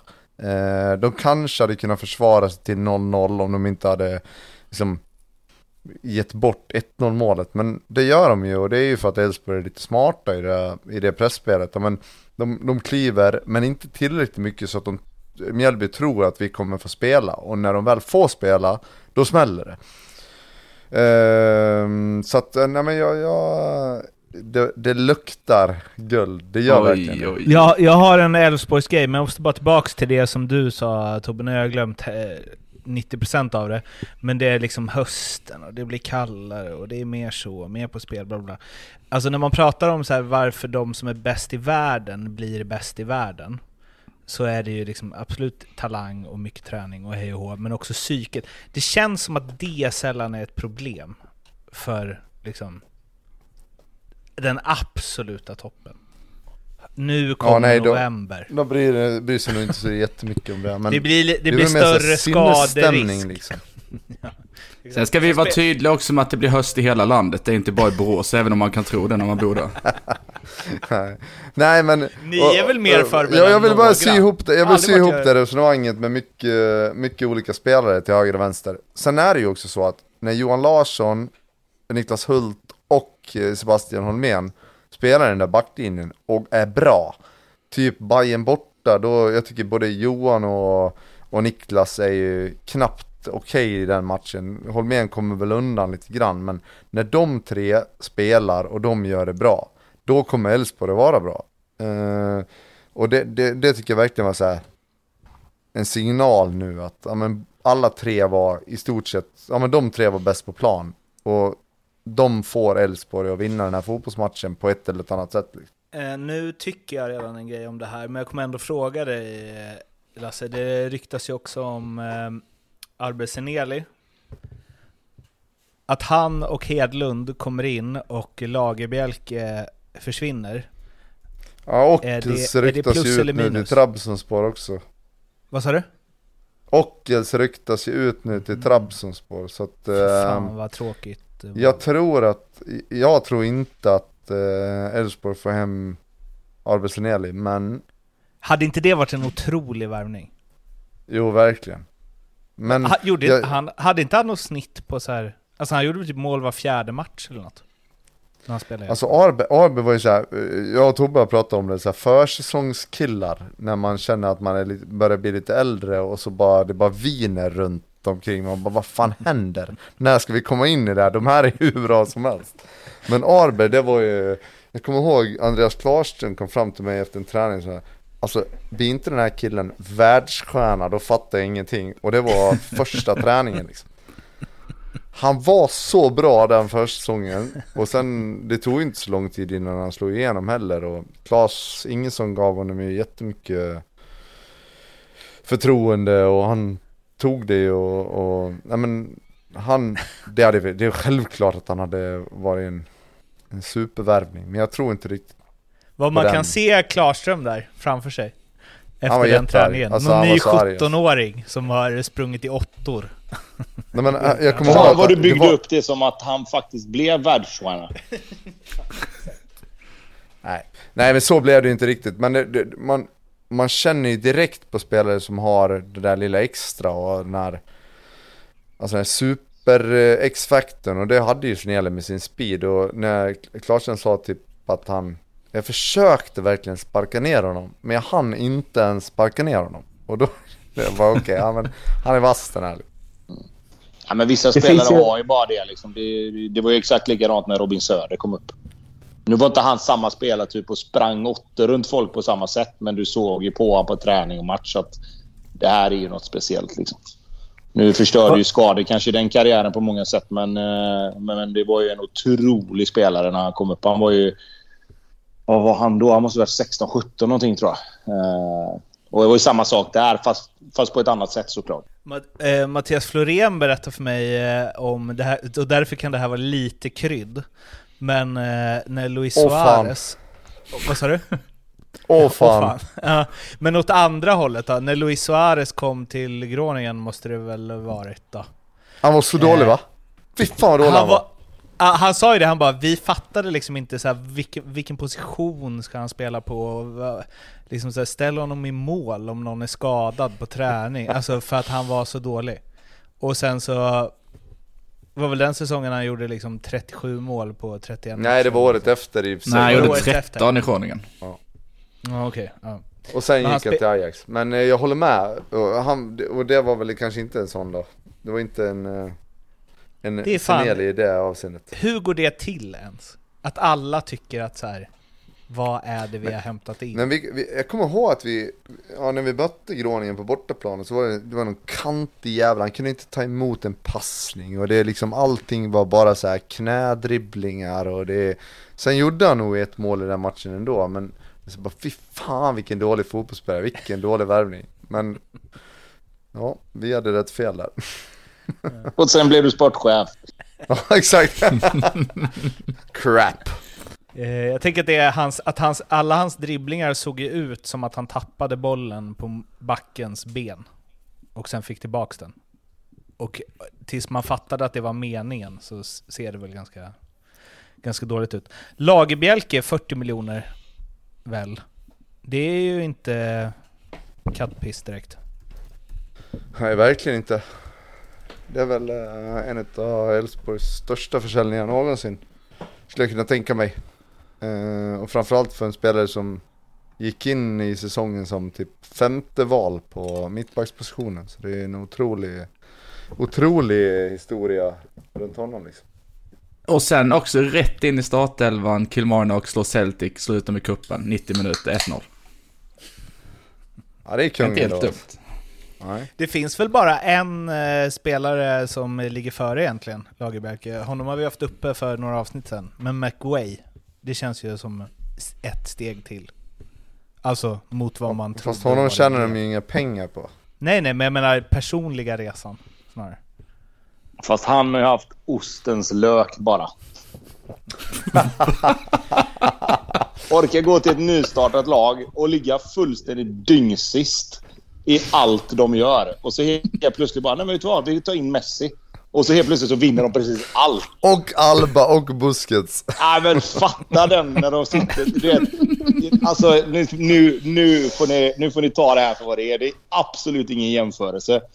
Men när vi, när, men när vi vet du, sitter på träningsläger nere i Spanien så får vi reda på, med Blåvitt då givetvis.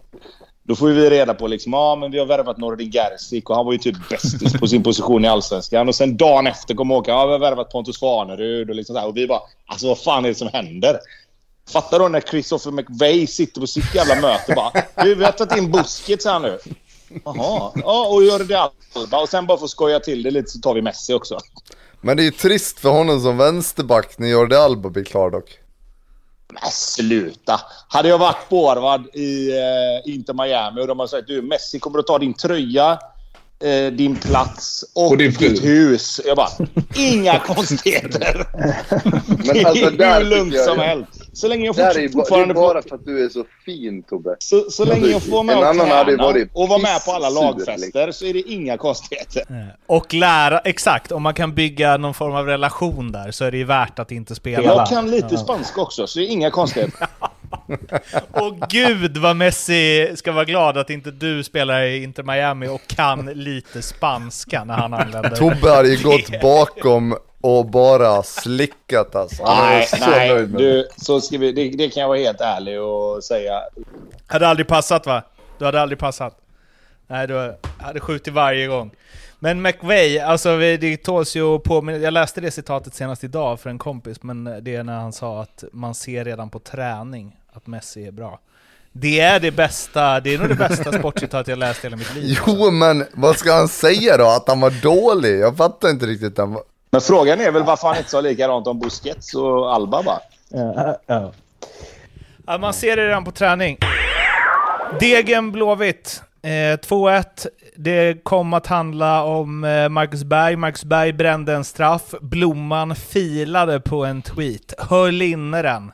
Tills eh, Marcus Berg nickade in eh, 2-1 i öppet eh, mål, vilket blev matchavgörande. Vad stod det i tweeten, Blomman? Ja, först och främst så har man ju lärt sig av sina misstag, därav höll jag den. Men nej, jag tänkte skriva någonting om att han eh, kostat Blåvitt många poäng den här säsongen. Men hade jag dragit iväg den så hade han ju vunnit två matcher i rad till dem. Så det blev inget. Det här var smart.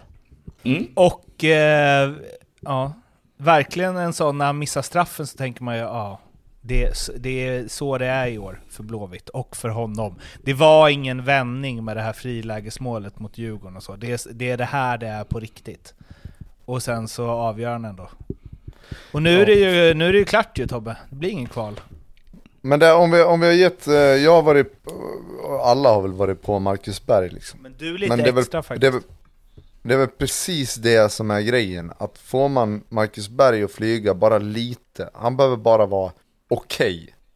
Då har de ju chansen. Och det är precis det som har hänt. Att gå in och bränna en straff och sen ändå avgöra, även om det är liksom ett slumpmål och sådär. Men det är precis det som Blåvitt behöver. De behöver Marcus Berg som gör sina baljor. Så enkelt är det. Ja, ja, det är klart att det är så. Alltså, det har vi pratat om, om tidigare, att han inte har varit bra. Men det är fortfarande han som måste göra det. För någon annan finns ju där inte fram tills för två veckor sedan. Nu finns det ju faktiskt en till. Även om inte han har gjort några poäng ännu så har han fortfarande inneburit sex poäng med sina två inhopp. Och det är ju Astrid Selmani. Eh, vi kan komma tillbaka till Berg sen. Men, men alltså den den impacten han har haft i sina två inhopp tillsammans givetvis, givetvis med, med energin som skapades hos de andra. Den, det är ju det är häpnadsväckande. Liksom. För jag tycker att jag tänkte så här när det snackades om honom att jag, jag trodde nog ändå ja, men fan vad bra. Han kommer komma in med sin attityd. Han kommer komma in med sitt riviga. Liksom, och, lite där som du sa, inte, don't give a fuck-attityd. Liksom, att vi ska inte åka ur. Liksom. Men att det skulle ge sån effekt med en gång, det trodde jag nog kanske inte ändå. Eh, inte på det sättet att de skulle vända två matcher och, och liksom att han kommer in och har spelat 4-0. Nu, nu är det liksom... Ja, absolut. Det är en del i det hela. Men det säger ju ändå något om något. Ja, verkligen. Otrolig, otrolig eh, start för honom. Liksom, och exakt det som Blåvitt behövde. Givetvis ihop med att de har fått vinna de här två matcherna. För att annars hade det inte spelat någon roll. Men jag säga, eh, nu har inte jag sett alla matcher med honom, men de två senaste. Eh, M- Mosholi, Mokoli, vad heter han? mm, mm. Har inte, han har väl något eller? Det känns som att det något. bara kan blixtra till från ingenstans där. Ja, jag, jag tyckte han kändes lite tunn och kanske inte riktigt så rapp. Eh, I de första matcherna och inhoppen att det, det var en sån spelare som kommer bli uppfångad i Allsvenskan för att det går lite för långsamt. Liksom. Alltså, så. Men han har ju också växlat upp och blivit bättre och bättre för varje match. Eh, bortsett från Norrköping-matchen där han var kanske minst sämst. Eh, så så har ju han också faktiskt varit väldigt, väldigt bra och legat bakom en hel del. Eh, öppnar upp spelet på, på, på ett väldigt bra sätt. Gjorde mål mot Djurgården. Eh, har sitt, sin häxpipa här nu som blev returen till, till 2-2. Eh, så, så absolut har han, eh, har han kommit, kommit till sin rätt mer och mer. Liksom, och också bidragit till givetvis att, att Blåvitt har blivit lite vassare framåt framförallt. Men det det är också som med sådana spelare. Eh, och det, det är svårt att vara en, en alltså finlirare eller spela med små marginaler och göra de här svåra sakerna i ett lag som inte har någon tro på någonting liksom. Så att eh, man såg ju rätt tidigt att han hade någonting men han fick ju ut ruggigt lite av det de första matcherna. Sen nu har han fått lite Ja, nu har det varit, varit lite utdelning ändå, det får man ju säga. Han gör ju en balja och sen här nu blir ty, någon typ av assist. Men eh, jag hade skrivit en enda grej om David-matchen när jag såg den. Det, man, det är som att de börjar tro på det först när Selmani kommer in. Alltså vända två fotbollsmatcher. Jag tror inte att Blåvitt kunde det ens. Jag tror det, jag tror det skulle vara helt kört. Men när han kommer in på planen så är det som att men det blir ett lite annat fotbollslag. Det är som att men nu tror vi på att det här kan funka liksom. Ja, men det är som att de Håller du med, står, ju, de står ju där liksom utan en helig bok och så kommer han in med den och så leder han laget. Utan han, men så, hade de så, ju, ja. utan han så hade de ju inte vunnit någon av de här matcherna, helt övertygad om. Den impacten också har den är brutal. Jag håller med. Och, och det, det är ju det som är det anmärkningsvärda. Att en spelare som aldrig har spelat i Blåvitt och som liksom inte har någon relation till klubben överhuvudtaget egentligen kan ha den effekten på så många rutinerade spelare ändå som, som är där. Alltså man hade ju tyckt att det var Mackans inhopp som skulle göra det. Liksom. Eh, och det är klart att i förra matchen mot Djurgården, när, när de två kommer in, liksom, då, då är det klart att ja, det har ju med saken att göra givetvis att båda de kommer in. Men i den här matchen så är det ju alltså, nästan enbart eh, att de, de känner, liksom, precis som du säger, att nu får vi in honom, nu jävlar kommer det hända grejer. Liksom. Eh, så nu är väl egentligen den stora frågan hur man ska lösa och kunna spela med, med både Mackan och, och Astrid egentligen samtidigt. Eh, och det, det, finns väl lösningar på det. Liksom. Du skulle kunna spela Astrid som vänster i den trean där fram. De ligger oftast väldigt centrerat. Eh, vilket skulle kunna göra... Alltså, hitta lösningar på det sättet. Men det var liksom... Jag tycker man kan inte prata nog om att Blåvitt de två sista matcherna ändå har fått en jävla effekt på sina byten. Framför allt. Men också då att det är ju Selmani som har gått i bräschen för det när de har kommit in. Eh, men tror du också att eh, Marcus Berg känner det? Eh, nu, jag bara försöker att reflektera lite själv över man, vilka man har spelat med och sådär. Ofta haft jävligt bra spelare bredvid mig. men när det väl går i, liksom, lite i stå och det funkar inte och så får man in typ en Per Frick bredvid sig. Då vet man att, ja oh, men okej, han kommer att kriga, han kommer att fightas, jag kommer att kunna fokusera på det som jag är bra på. Tror du Mackan känner lite likadant med Selmani? Att det, även om eh, det är ingen, ingen brötare på det sättet, men det är heller ingen missförstå mig rätt, det är ingen fin lirare. Han drar liksom. på sig uppmärksamhet. Alltså, de vet att de måste ha koll på honom, för har de inte det så, så blir de överkörda eller så kommer han springa runt dem. Liksom. Alltså, det, det, så är det alltid. Jag kan relatera till det själv. Jag har haft sådana spelare runt mig också, mer eller mindre hela min karriär. Jag hade, först var det Pontus när vi, när vi var i Blåvitt. Sen var det Hannes Stiller. Vi hade Mikael Boman. Alltså de här spelarna som gör det obekväma. Liksom. De går in och tar höjdduellerna. De går in och köttar och visar vägen. Och, och, och, alltså, det är väl inget, alltså, ibland är det inget fult att brunka. Liksom. Alltså, det måste man också göra ibland. Eh, och vissa spelare är bara jävligt mycket mer skickliga än andra på det. Och, och det, det, är liksom, det ska man inte, det ska man inte liksom på något sätt nedvärdera. Utan det finns många spelare som har gjort skitbra karriärer på att på liksom brunka till sig bra lägen och liksom göra det på det sättet som de kan. Men min, min poäng är egentligen att jag tror att han kan göra Marcus bättre. Ja, ja, absolut. Av den anledningen. För att, alltså om, om jag fick välja om jag skulle ha Viktor Klasen eller Per Frick framför mig så var det ganska enkelt kanske.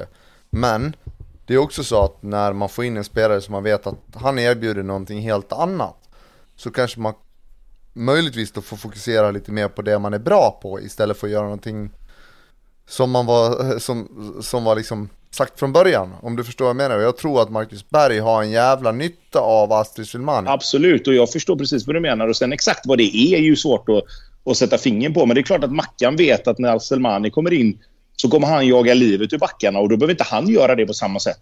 Då kan han fokusera mer på att hamna rätt i position och kanske lägga sig i ytor där han kan få bollen mer felvänd och, och ta sig mer in i straffområdet. För Selmani löser lite av det andra, så det, det tror jag absolut. Vill du säga något mer innan vi pratar Häcken-Sirius, eller? Ja, men jag kan bara nämna, jag tycker man får nämna Pontus Dahlberg ändå. Eh, vi, har, vi har gnällt på honom lite, eh, att, att det har varit lite konstiga utboxningar och några, några konstiga beslut och lite sådär. Men i den här matchen så räddar han ju Blåvitt i stora stunder.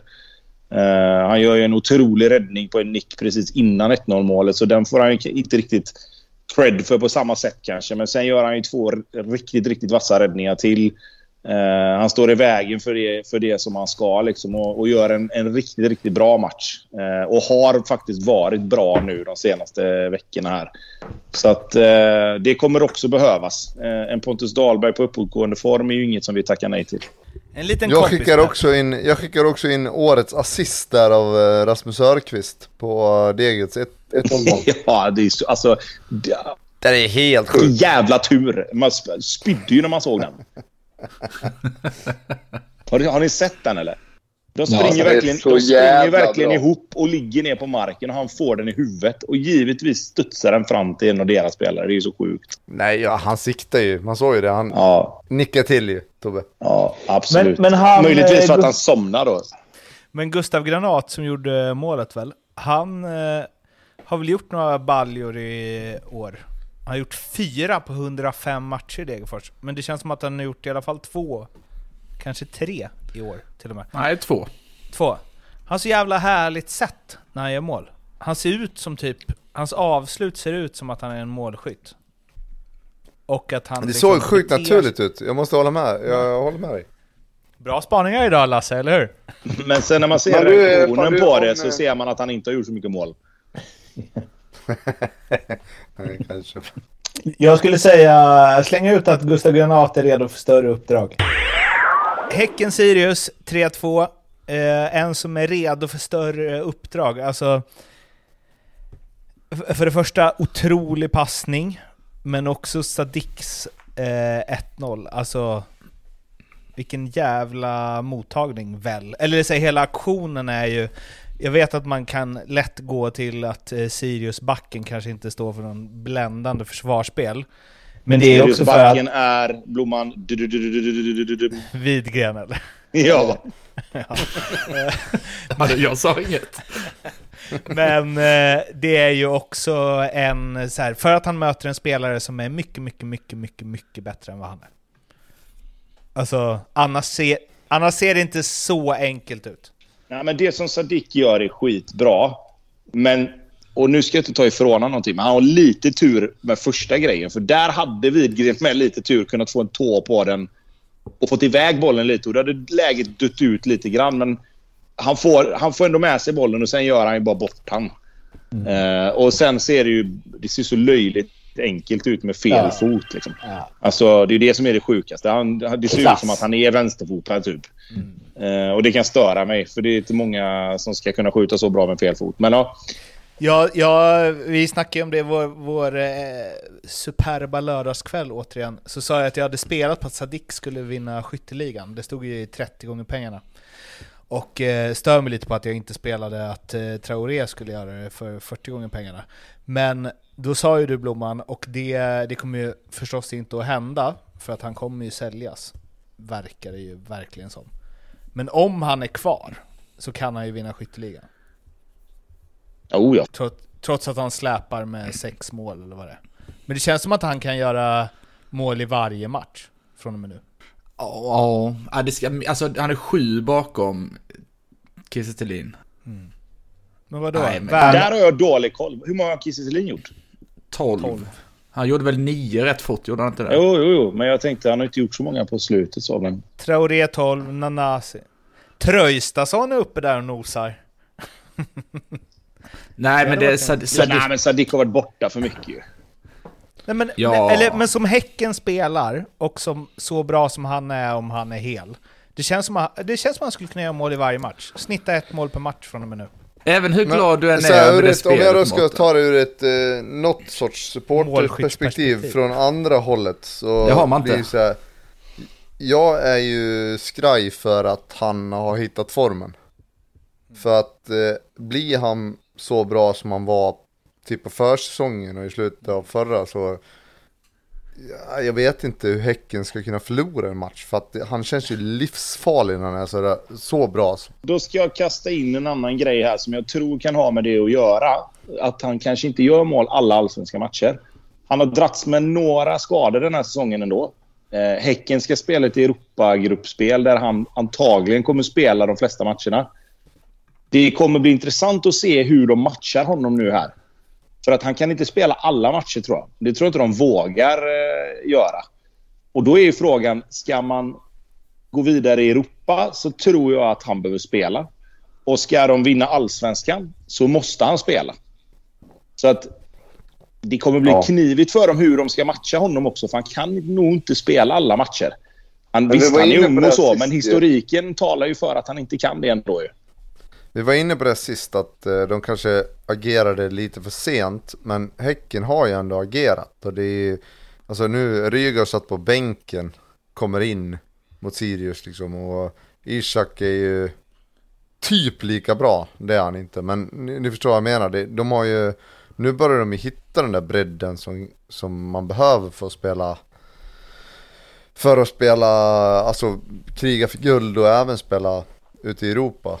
Eh, men det är klart att framåt, Lajoni, ja, han har gjort sina baljor och, och Sadik kanske inte klarar av att spela alla matcher, men det är ju ändå oroväckande då från alltså ett, ett Borås-perspektiv att, att han börjar hitta formen, för det är den sista som ska hitta formen. Borås-perspektivet. Mm, ja, precis.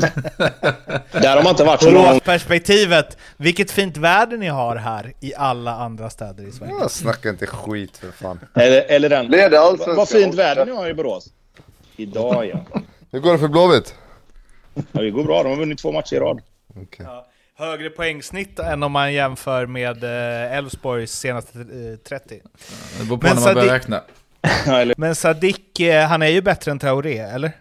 Det kan vi väl slå fast? jag tycker Sadik är mer komplett än vad, än vad Traoré är. Men det är ju också hårklyveri alltså. Men, men eh, jag tycker... Traoré är, gillar man att säga också. Eller? Men är ni så säkra på att Sadik eh, kommer lämna då? Nej, jag är inte... Nej, jag, nej han, blir, han blir kvar. Och De kommer jag inte säger att det sälja här honom. så, Nej, de nu säljer inte honom. det Det här finns så inte jag har det, så vi har det liksom eh, on tape.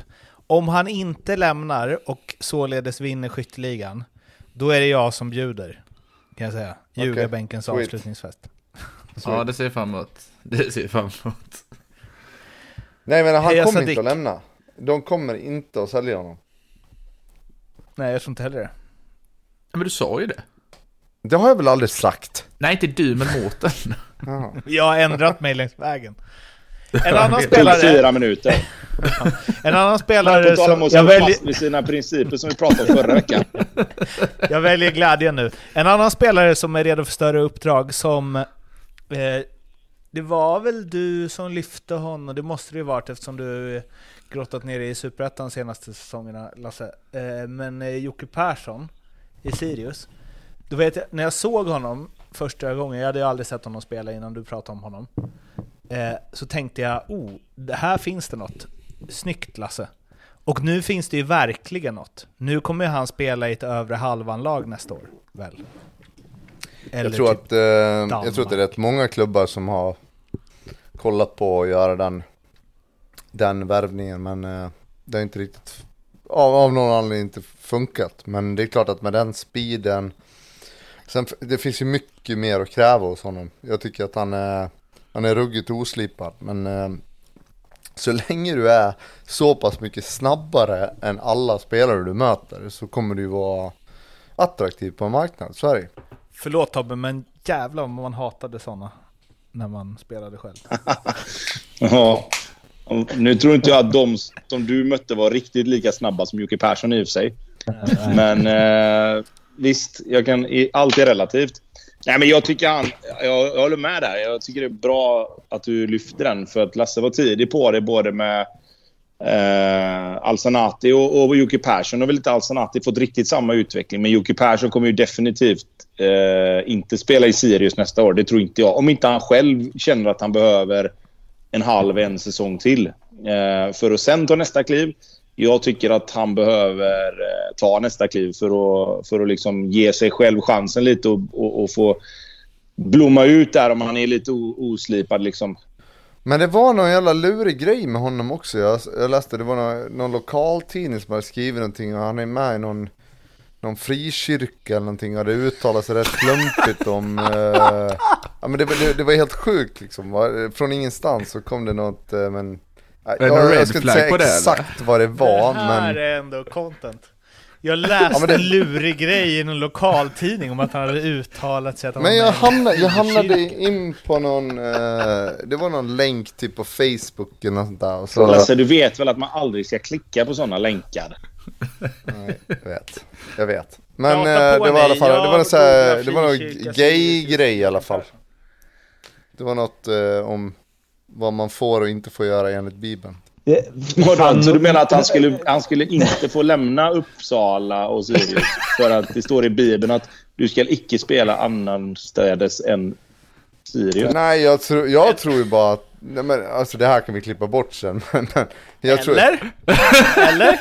Nej. jag tror ju bara du, att om jag, du säger att gay här, marriage Lasse. inte är okej, så tror jag att det kan ju kanske, att det kan göra att folk drar liksom näsan åt sig lite grann. Han bommar alltså inte en Sverige, ja. övergång på grund av en läkarundersökning utan för frikyrkestrul. Det hade ju varit Typ något. så. Det måste de lägga in i Football Manager. Nej, det blev inget. Fri, frikyrkestrul. Jag tror jag hittade den här Pastorn artikeln du pratade om. jag, jag tror jag hittade den här artikeln du pratade om här. Det är ju alltså shoutout till Kristoffer Grönlund som har skrivit den. Han har ändå liksom maxat ingressen utifrån Tobias Hysén nivå här. Eh, Joakim Persson kan vara Sirius nya, vadå? Frälsare. Frälsare. Jajamän. Det, Samtidigt har talangen figurerat i rapporteringen kring Missionskyrkan i Rimbo, som nu röstat för att lämna Ekumeniakyrkan, där hans far är ordförande. Här har man ju dålig koll ändå. Jag vet att det inte kommer påverka min karriär, utan min tro hade, utan, utan min tro hade jag inte varit här. Alltså, han håller sig på rätt sida gränsen hittills i alla fall. Ja, den är ju spännande. Vi måste bara snabbt, Häcken vidare i Europa ju. Nej. Nu garanterade 50 mil. Vadå nej? De har väl en Conference kvar. Ja, jo. Ja. Ja, garanti Vadå? 40 millar va? Oh, jo, du hade ju dödat för Bayern i Conference League. Alltså, ja, det är korrekt. exakt. Eh, så det har de ju löst och har fortfarande chansen på Europa League då. Hur mycket mer pengar blir det av det? Är Det det är 20? nog dubbla va nästan, eller? Dubbla? Oj. Ja, är det 20-50 sa du? 50 plus 50 är dubbelt. Jo, jo. Så, Ja, men det är väl något i de svängarna. Det är det. Det tror jag nog. Och de möter Aberdeen. Vad har vi där Blomman, du som är expert på all fotboll som ingen kollar på? Eh, prat, nej, det gör jag verkligen inte. Men jag pratade med eh, en kompis om det och En vi kom spelare. fram till att Häcken har väl 60-40 fördel Häcken på att gå vidare. Men det sa man sist de mötte Aberdeen också och då fick de stryk. När fan mötte de Aberdeen senast? De mötte Aberdeen i Europakvalet för, vad var det? Kan det vara Ja, just det. tre, fyra år, fyra, fem år sedan? Mm. Framförallt, De Framförallt fick, Tobbe- jag tror de fick stryk med 4-1 borta va? Hänt, hänt mycket sen dess va? Jo, absolut. Men det är fortfarande Häcken-Aberdeen ju. Ja, det är korrekt.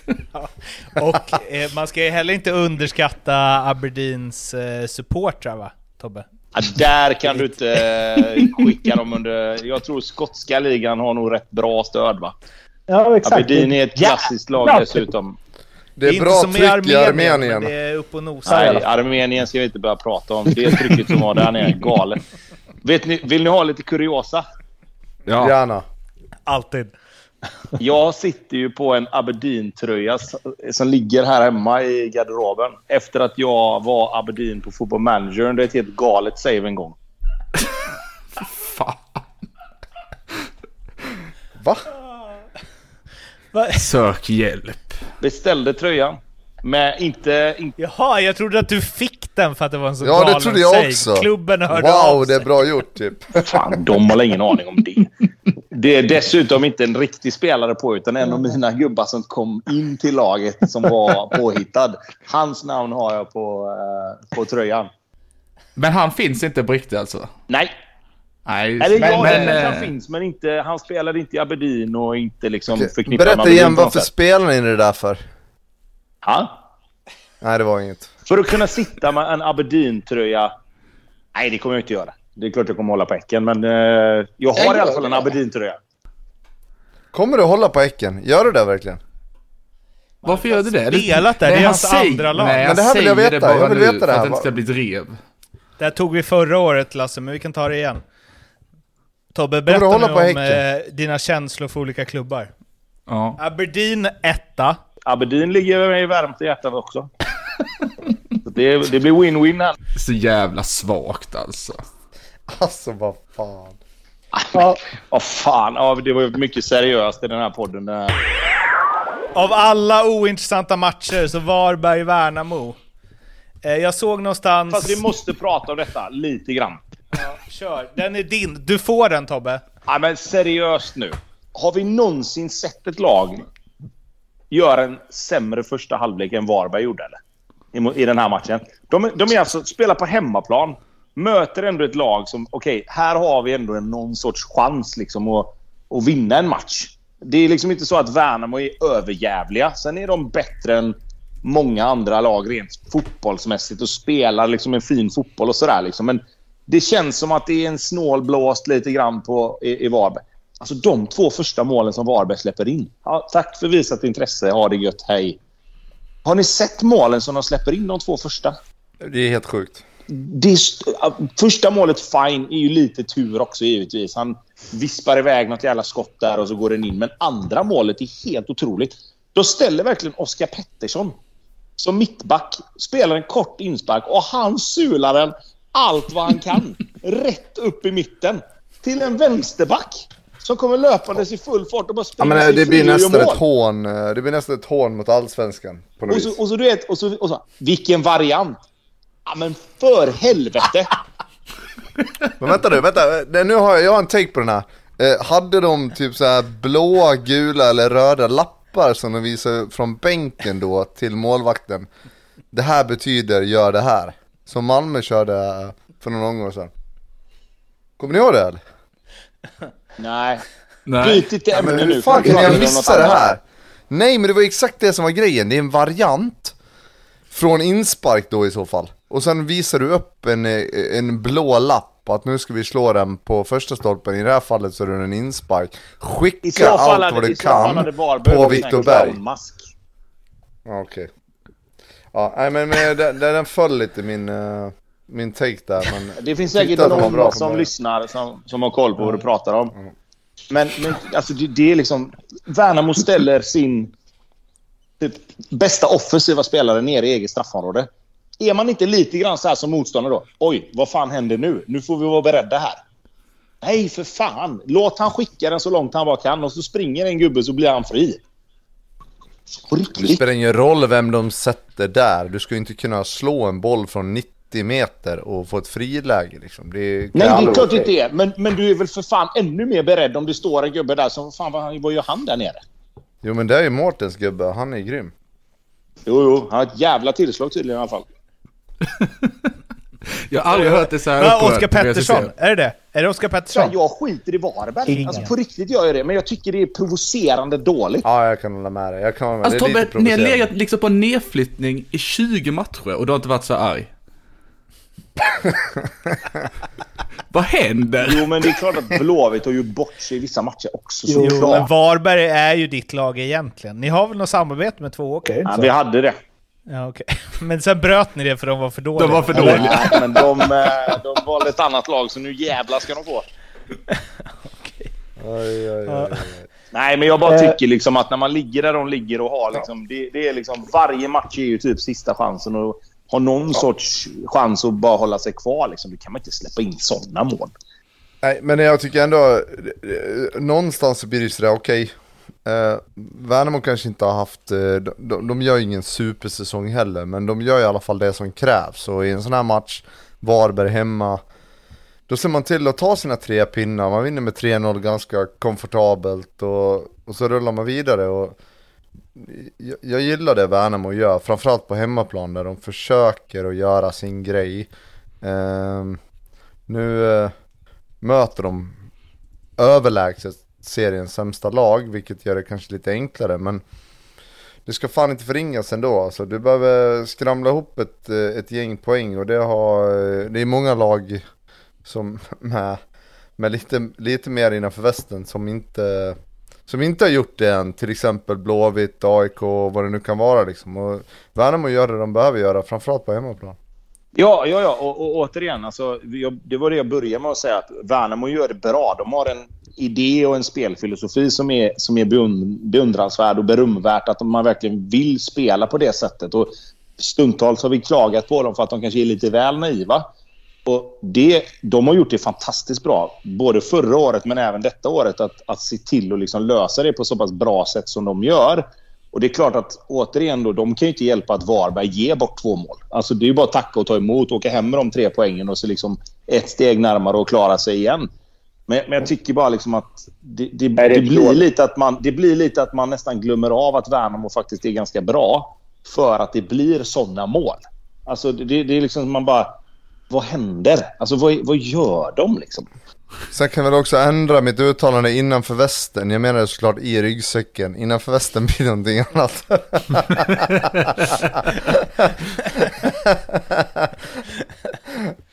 Ja, det var bara det i alla fall. Nu kan vi gå vidare. Är det någon match kvar? Ja, ja men, men jag har en grej till om, äh, åter en eh, shoutout till en, eh, en journalist här, som, eh, eller no, förmodligen någon redigerare då, på Sportbladet, som satte rubriken efter Varberg-Värnamo. Krisen växer. Varberg föll mot Värnamo. Det känns inte som att det var den här matchen som liksom gjorde att krisen växte väl? Eller? Alltså... Det, Alla den bästa, det har vi ju säkert dragit upp i den här växer, podden eller? förut. Men det var ju den DN-redigeraren det året Halmstad åkte ut för några år sedan. I typ så här omgång 26, när de torskade, så eh, satt ju hen rubriken eh, Halm, HBK förlorade som vanligt. Gillar man. Eh, ja, men kämpa Varberg, det är inte kört än. Det finns två eh, storlag ovanför er som kan eh, börja Fast de är lite. åtta poäng bort nu va? Mm. Är det några lag som kan slarva bort det är det för sig AIK och Blåvitt. Men BP, Lasses eh, andra lag. 3-1 mot Halmstad. Du eh, hade rätt. De är alldeles för starka för att vara där nere och fighta. Well, I told you so. Bra spaning. Eh, men HBK läcker ju som ett såll. Eh, det visste vi ju sedan tidigare nu. Men nu är det ju, alltså Halmstad har ju bara tur att de har fått så pass mycket poäng tidigare under säsongen. För att ah, de ligger ändå lite risigt till nu skulle jag säga. De kan bli indragna i den här skiten. Eh, BP fortsätter att skapa massa chanser och i både förra gången och den här gången så gör man mål. Oskar Pettersson går från klarhet till klarhet. Eh, han spelar inte i BP nästa år. Det är en sak som jag är helt säker på. Alltså, jag vet inte, men det är, vi har spelat in i två timmar nu. Eh, och vi eh, kommer fram till att Oskar Pettersson går från klarhet till klarhet när Brommapojkarna slår Halmstad med 3-1. Ni som inte börjat lyssna på musik eller gått till någon annan podd, älskar er alltså ovillkorligt. Fortsätt Lasse. Ja, det är vi fyra. Alltså du tog död på min mojo där. eh. Alltså, jag, hade, jag hade världens bästa utläggning men Lasse, om BP nu men jag vill inte ens Det- dra den nu. Nej jag vill inte. Nej nu Men kan ni få det- prata BP, Lasse, lycka till Lasse, det är mitt fel. Hur kan jag lägga BP Halmstad som liksom knorren på avsnittet? För att få försöka folk intresserade och lyssna nästa gång. Eller hur? Det är så här. Det är som, att, det är som, att, det är som att lägga en cliffhanger på en serie och sen blir Men- serien nedlagd typ. Men vi kan väl ta den i alla fall Tobbe, ur ett eh, anfallsperspektiv. Alltså hur snyggt Det är det klassiska avslutet? anfallsperspektivet. Oskar Petterssons ja. Ja, Otroligt bra gjort. ruggigt bra avslut. Ja, ja. Det, men han är, han är ju bra liksom. Alltså, det har man ju sett under hela säsongen. Att han, han har någonting som är lite mer än de andra där i BP. Liksom. Det var ju snack om att han eventuellt skulle till Blåvitt där när de försökte jaga med, med ljus och lykta.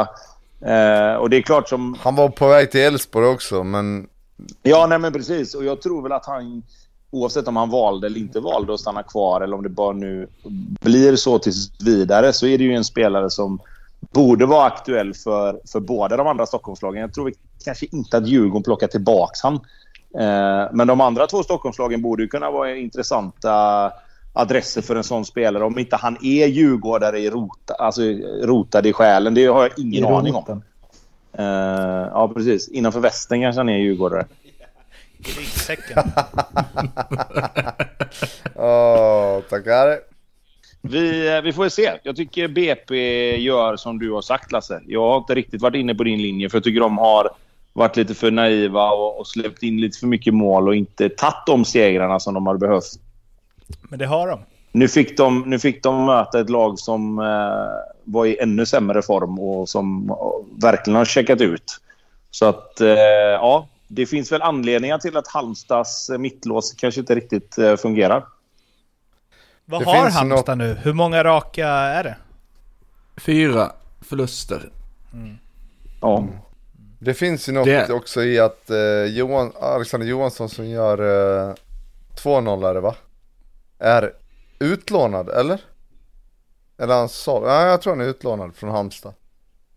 Det är, eh, han har inte gjort ett enda mål i Halmstad på 17 omgångar och så helt plötsligt så gör han mål i två gånger i rad för BP. Så att eh, den, eh, jag vet inte vad jag ville komma med det, men det var, det var i alla fall en take på det. Liksom. Det, man pratar ju aldrig om det när det är två så här pass liksom, eh, ointressant höll jag på att säga, men liksom inte i rampljuset lag. Under radarn lag som möts. Men det var ju uppe på tapeten när eh, han, åh, vad fan heter han då? Som avgjorde för Mjällby. Ja, Ja, Eile. Ja, exakt. Då kom ju det upp direkt. Eh, här nämner man ju inte ett ljud om att liksom Halmstad lånar ut en snubbe till BP, det skiljer två poäng mellan lagen och han ser till, eller liksom, han bidrar i allra högsta grad till att BP går om Halmstad.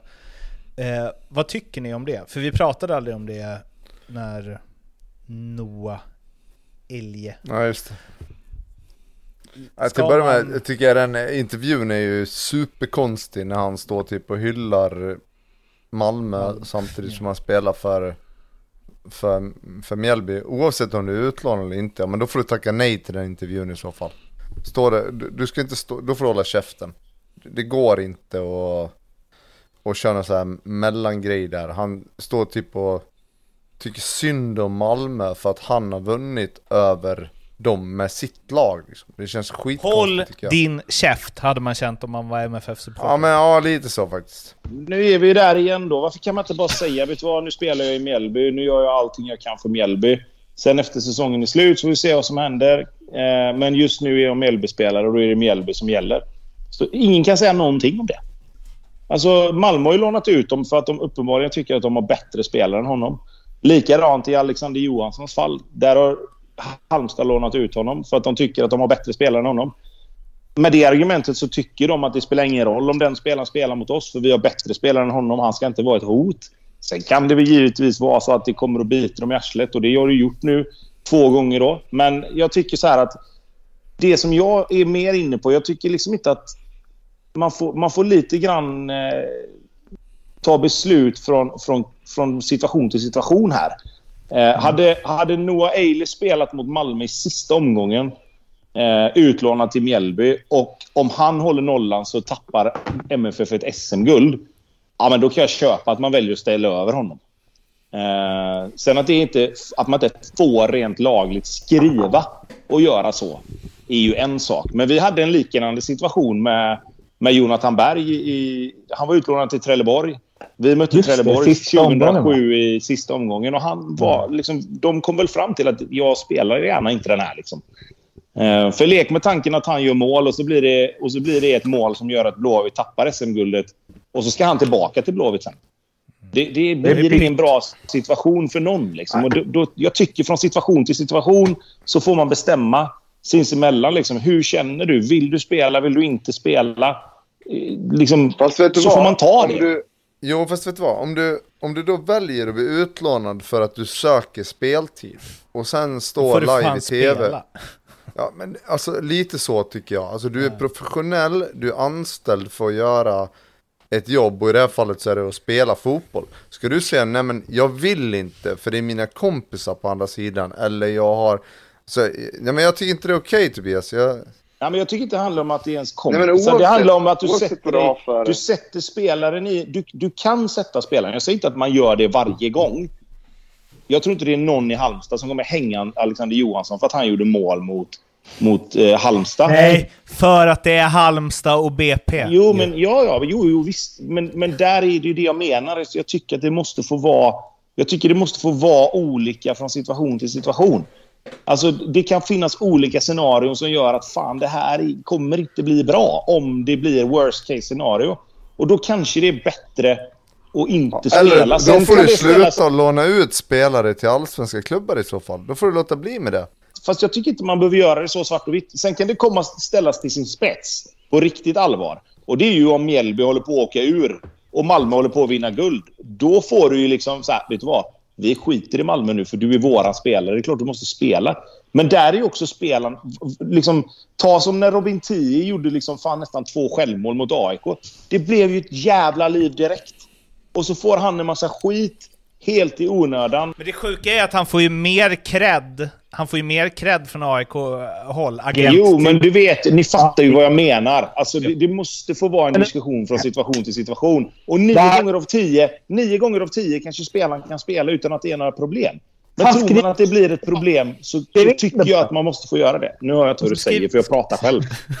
Ja. Skriv in det bara i kontraktet. D- den här eh, grejen har jag aldrig pratat om förut, men eh, Rosenberg eh, vann skytteligan för Halmstad och hade kunnat sänka Malmö i sista omgången.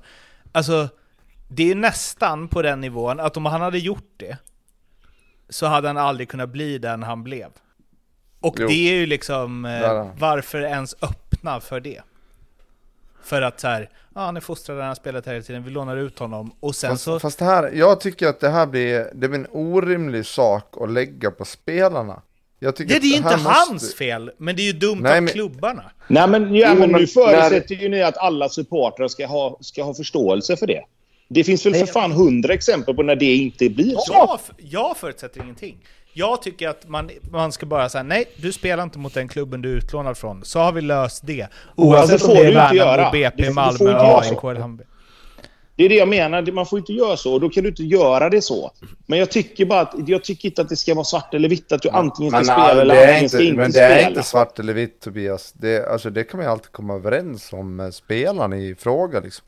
Alltså bara säga, men jag känner mig inte komfortabel att spela de här matcherna. Så om jag ska bli utlånad till er, då vill jag helst inte delta här. Sen kommer inte, det kommer inte stå i något kontrakt eller i något papper och, och sådär. Men då kan man ju gå in med inställningen att nej men han spelar inte mot sin klubb. Och varför spelar inte han idag? Nej men vi tycker vi har någon bättre spelare. Det går ju alltid att linda in det i någonting annat. Jag tycker att den här diskussionen, den blir ju idiotisk eftersom den hamnar på spelaren. Eh, Men nu- jag har inte sagt något om spelaren.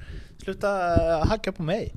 Nej jag gör Alexander inte det. Jag Johansson, tyck- bra att du gjorde mål. Bra kämpat. Men Nej, men vadå? grattis, Jag, liksom. jag, jag tycker inte heller att vi har lagt det på spelaren. Jag tycker vi har lagt... Alltså det som jag menar är att man måste ta ett beslut från situation till situation. Exakt. Kan du sluta vara så tyst, Blomman? Nej jag tänker mer den allmänna diskussionen, alltså allmänna diskussionen runt varför spelaren spelar eller hur är det uppbyggt och bla bla bla. Det är ju, det kan störa mig liksom, vad fan spelar han? Han är ju utlånad, han fick inte ens välja kanske, han kanske bara blev förflyttad dit och så nu helt plötsligt ska jag spela för ett lag som jag inte brinner för men jag gör mitt jobb. Och sen ska ni dessutom då ifrågasätta min lojalitet när det väl hamnar, ha- hamnar i en situation där, där vi möter mitt lag. Liksom. Ja, det, är jag tror inte schysst. det handlar om att ifrågasätta någons lojalitet. Alltså jag tror det handlar om att liksom... Alltså, jag tror det handlar om att lite grann också försöka liksom se till och, och, och skydda den här spelaren från att hamna i en omöjlig situation där han faktiskt hör, hem, hör hemma. Alltså jag, jag kan ju bara liksom så här... Hade vi haft en spelare som, som var utlånad från, från Blåvitt och vi möter den spelaren och han gör två mål på oss, så hade jag som spelare aldrig sagt något. Jag hade aldrig någonsin brytt mig om det. Liksom. Men det är, inte, det är inte oss de behöver skydda spelarna från. Vi spelare. Det är ju Nej, x antal supportrar Ja, ja. som tycker att det är Ja, det- helt sjukt att du kan... Det var inte så att jag trodde att du skulle det är skydda dem Blomman. mot spelarna. Det är Blomman ni måste skydda. Ja, men det är också därför, det är också därför hela diskussionen kommer upp.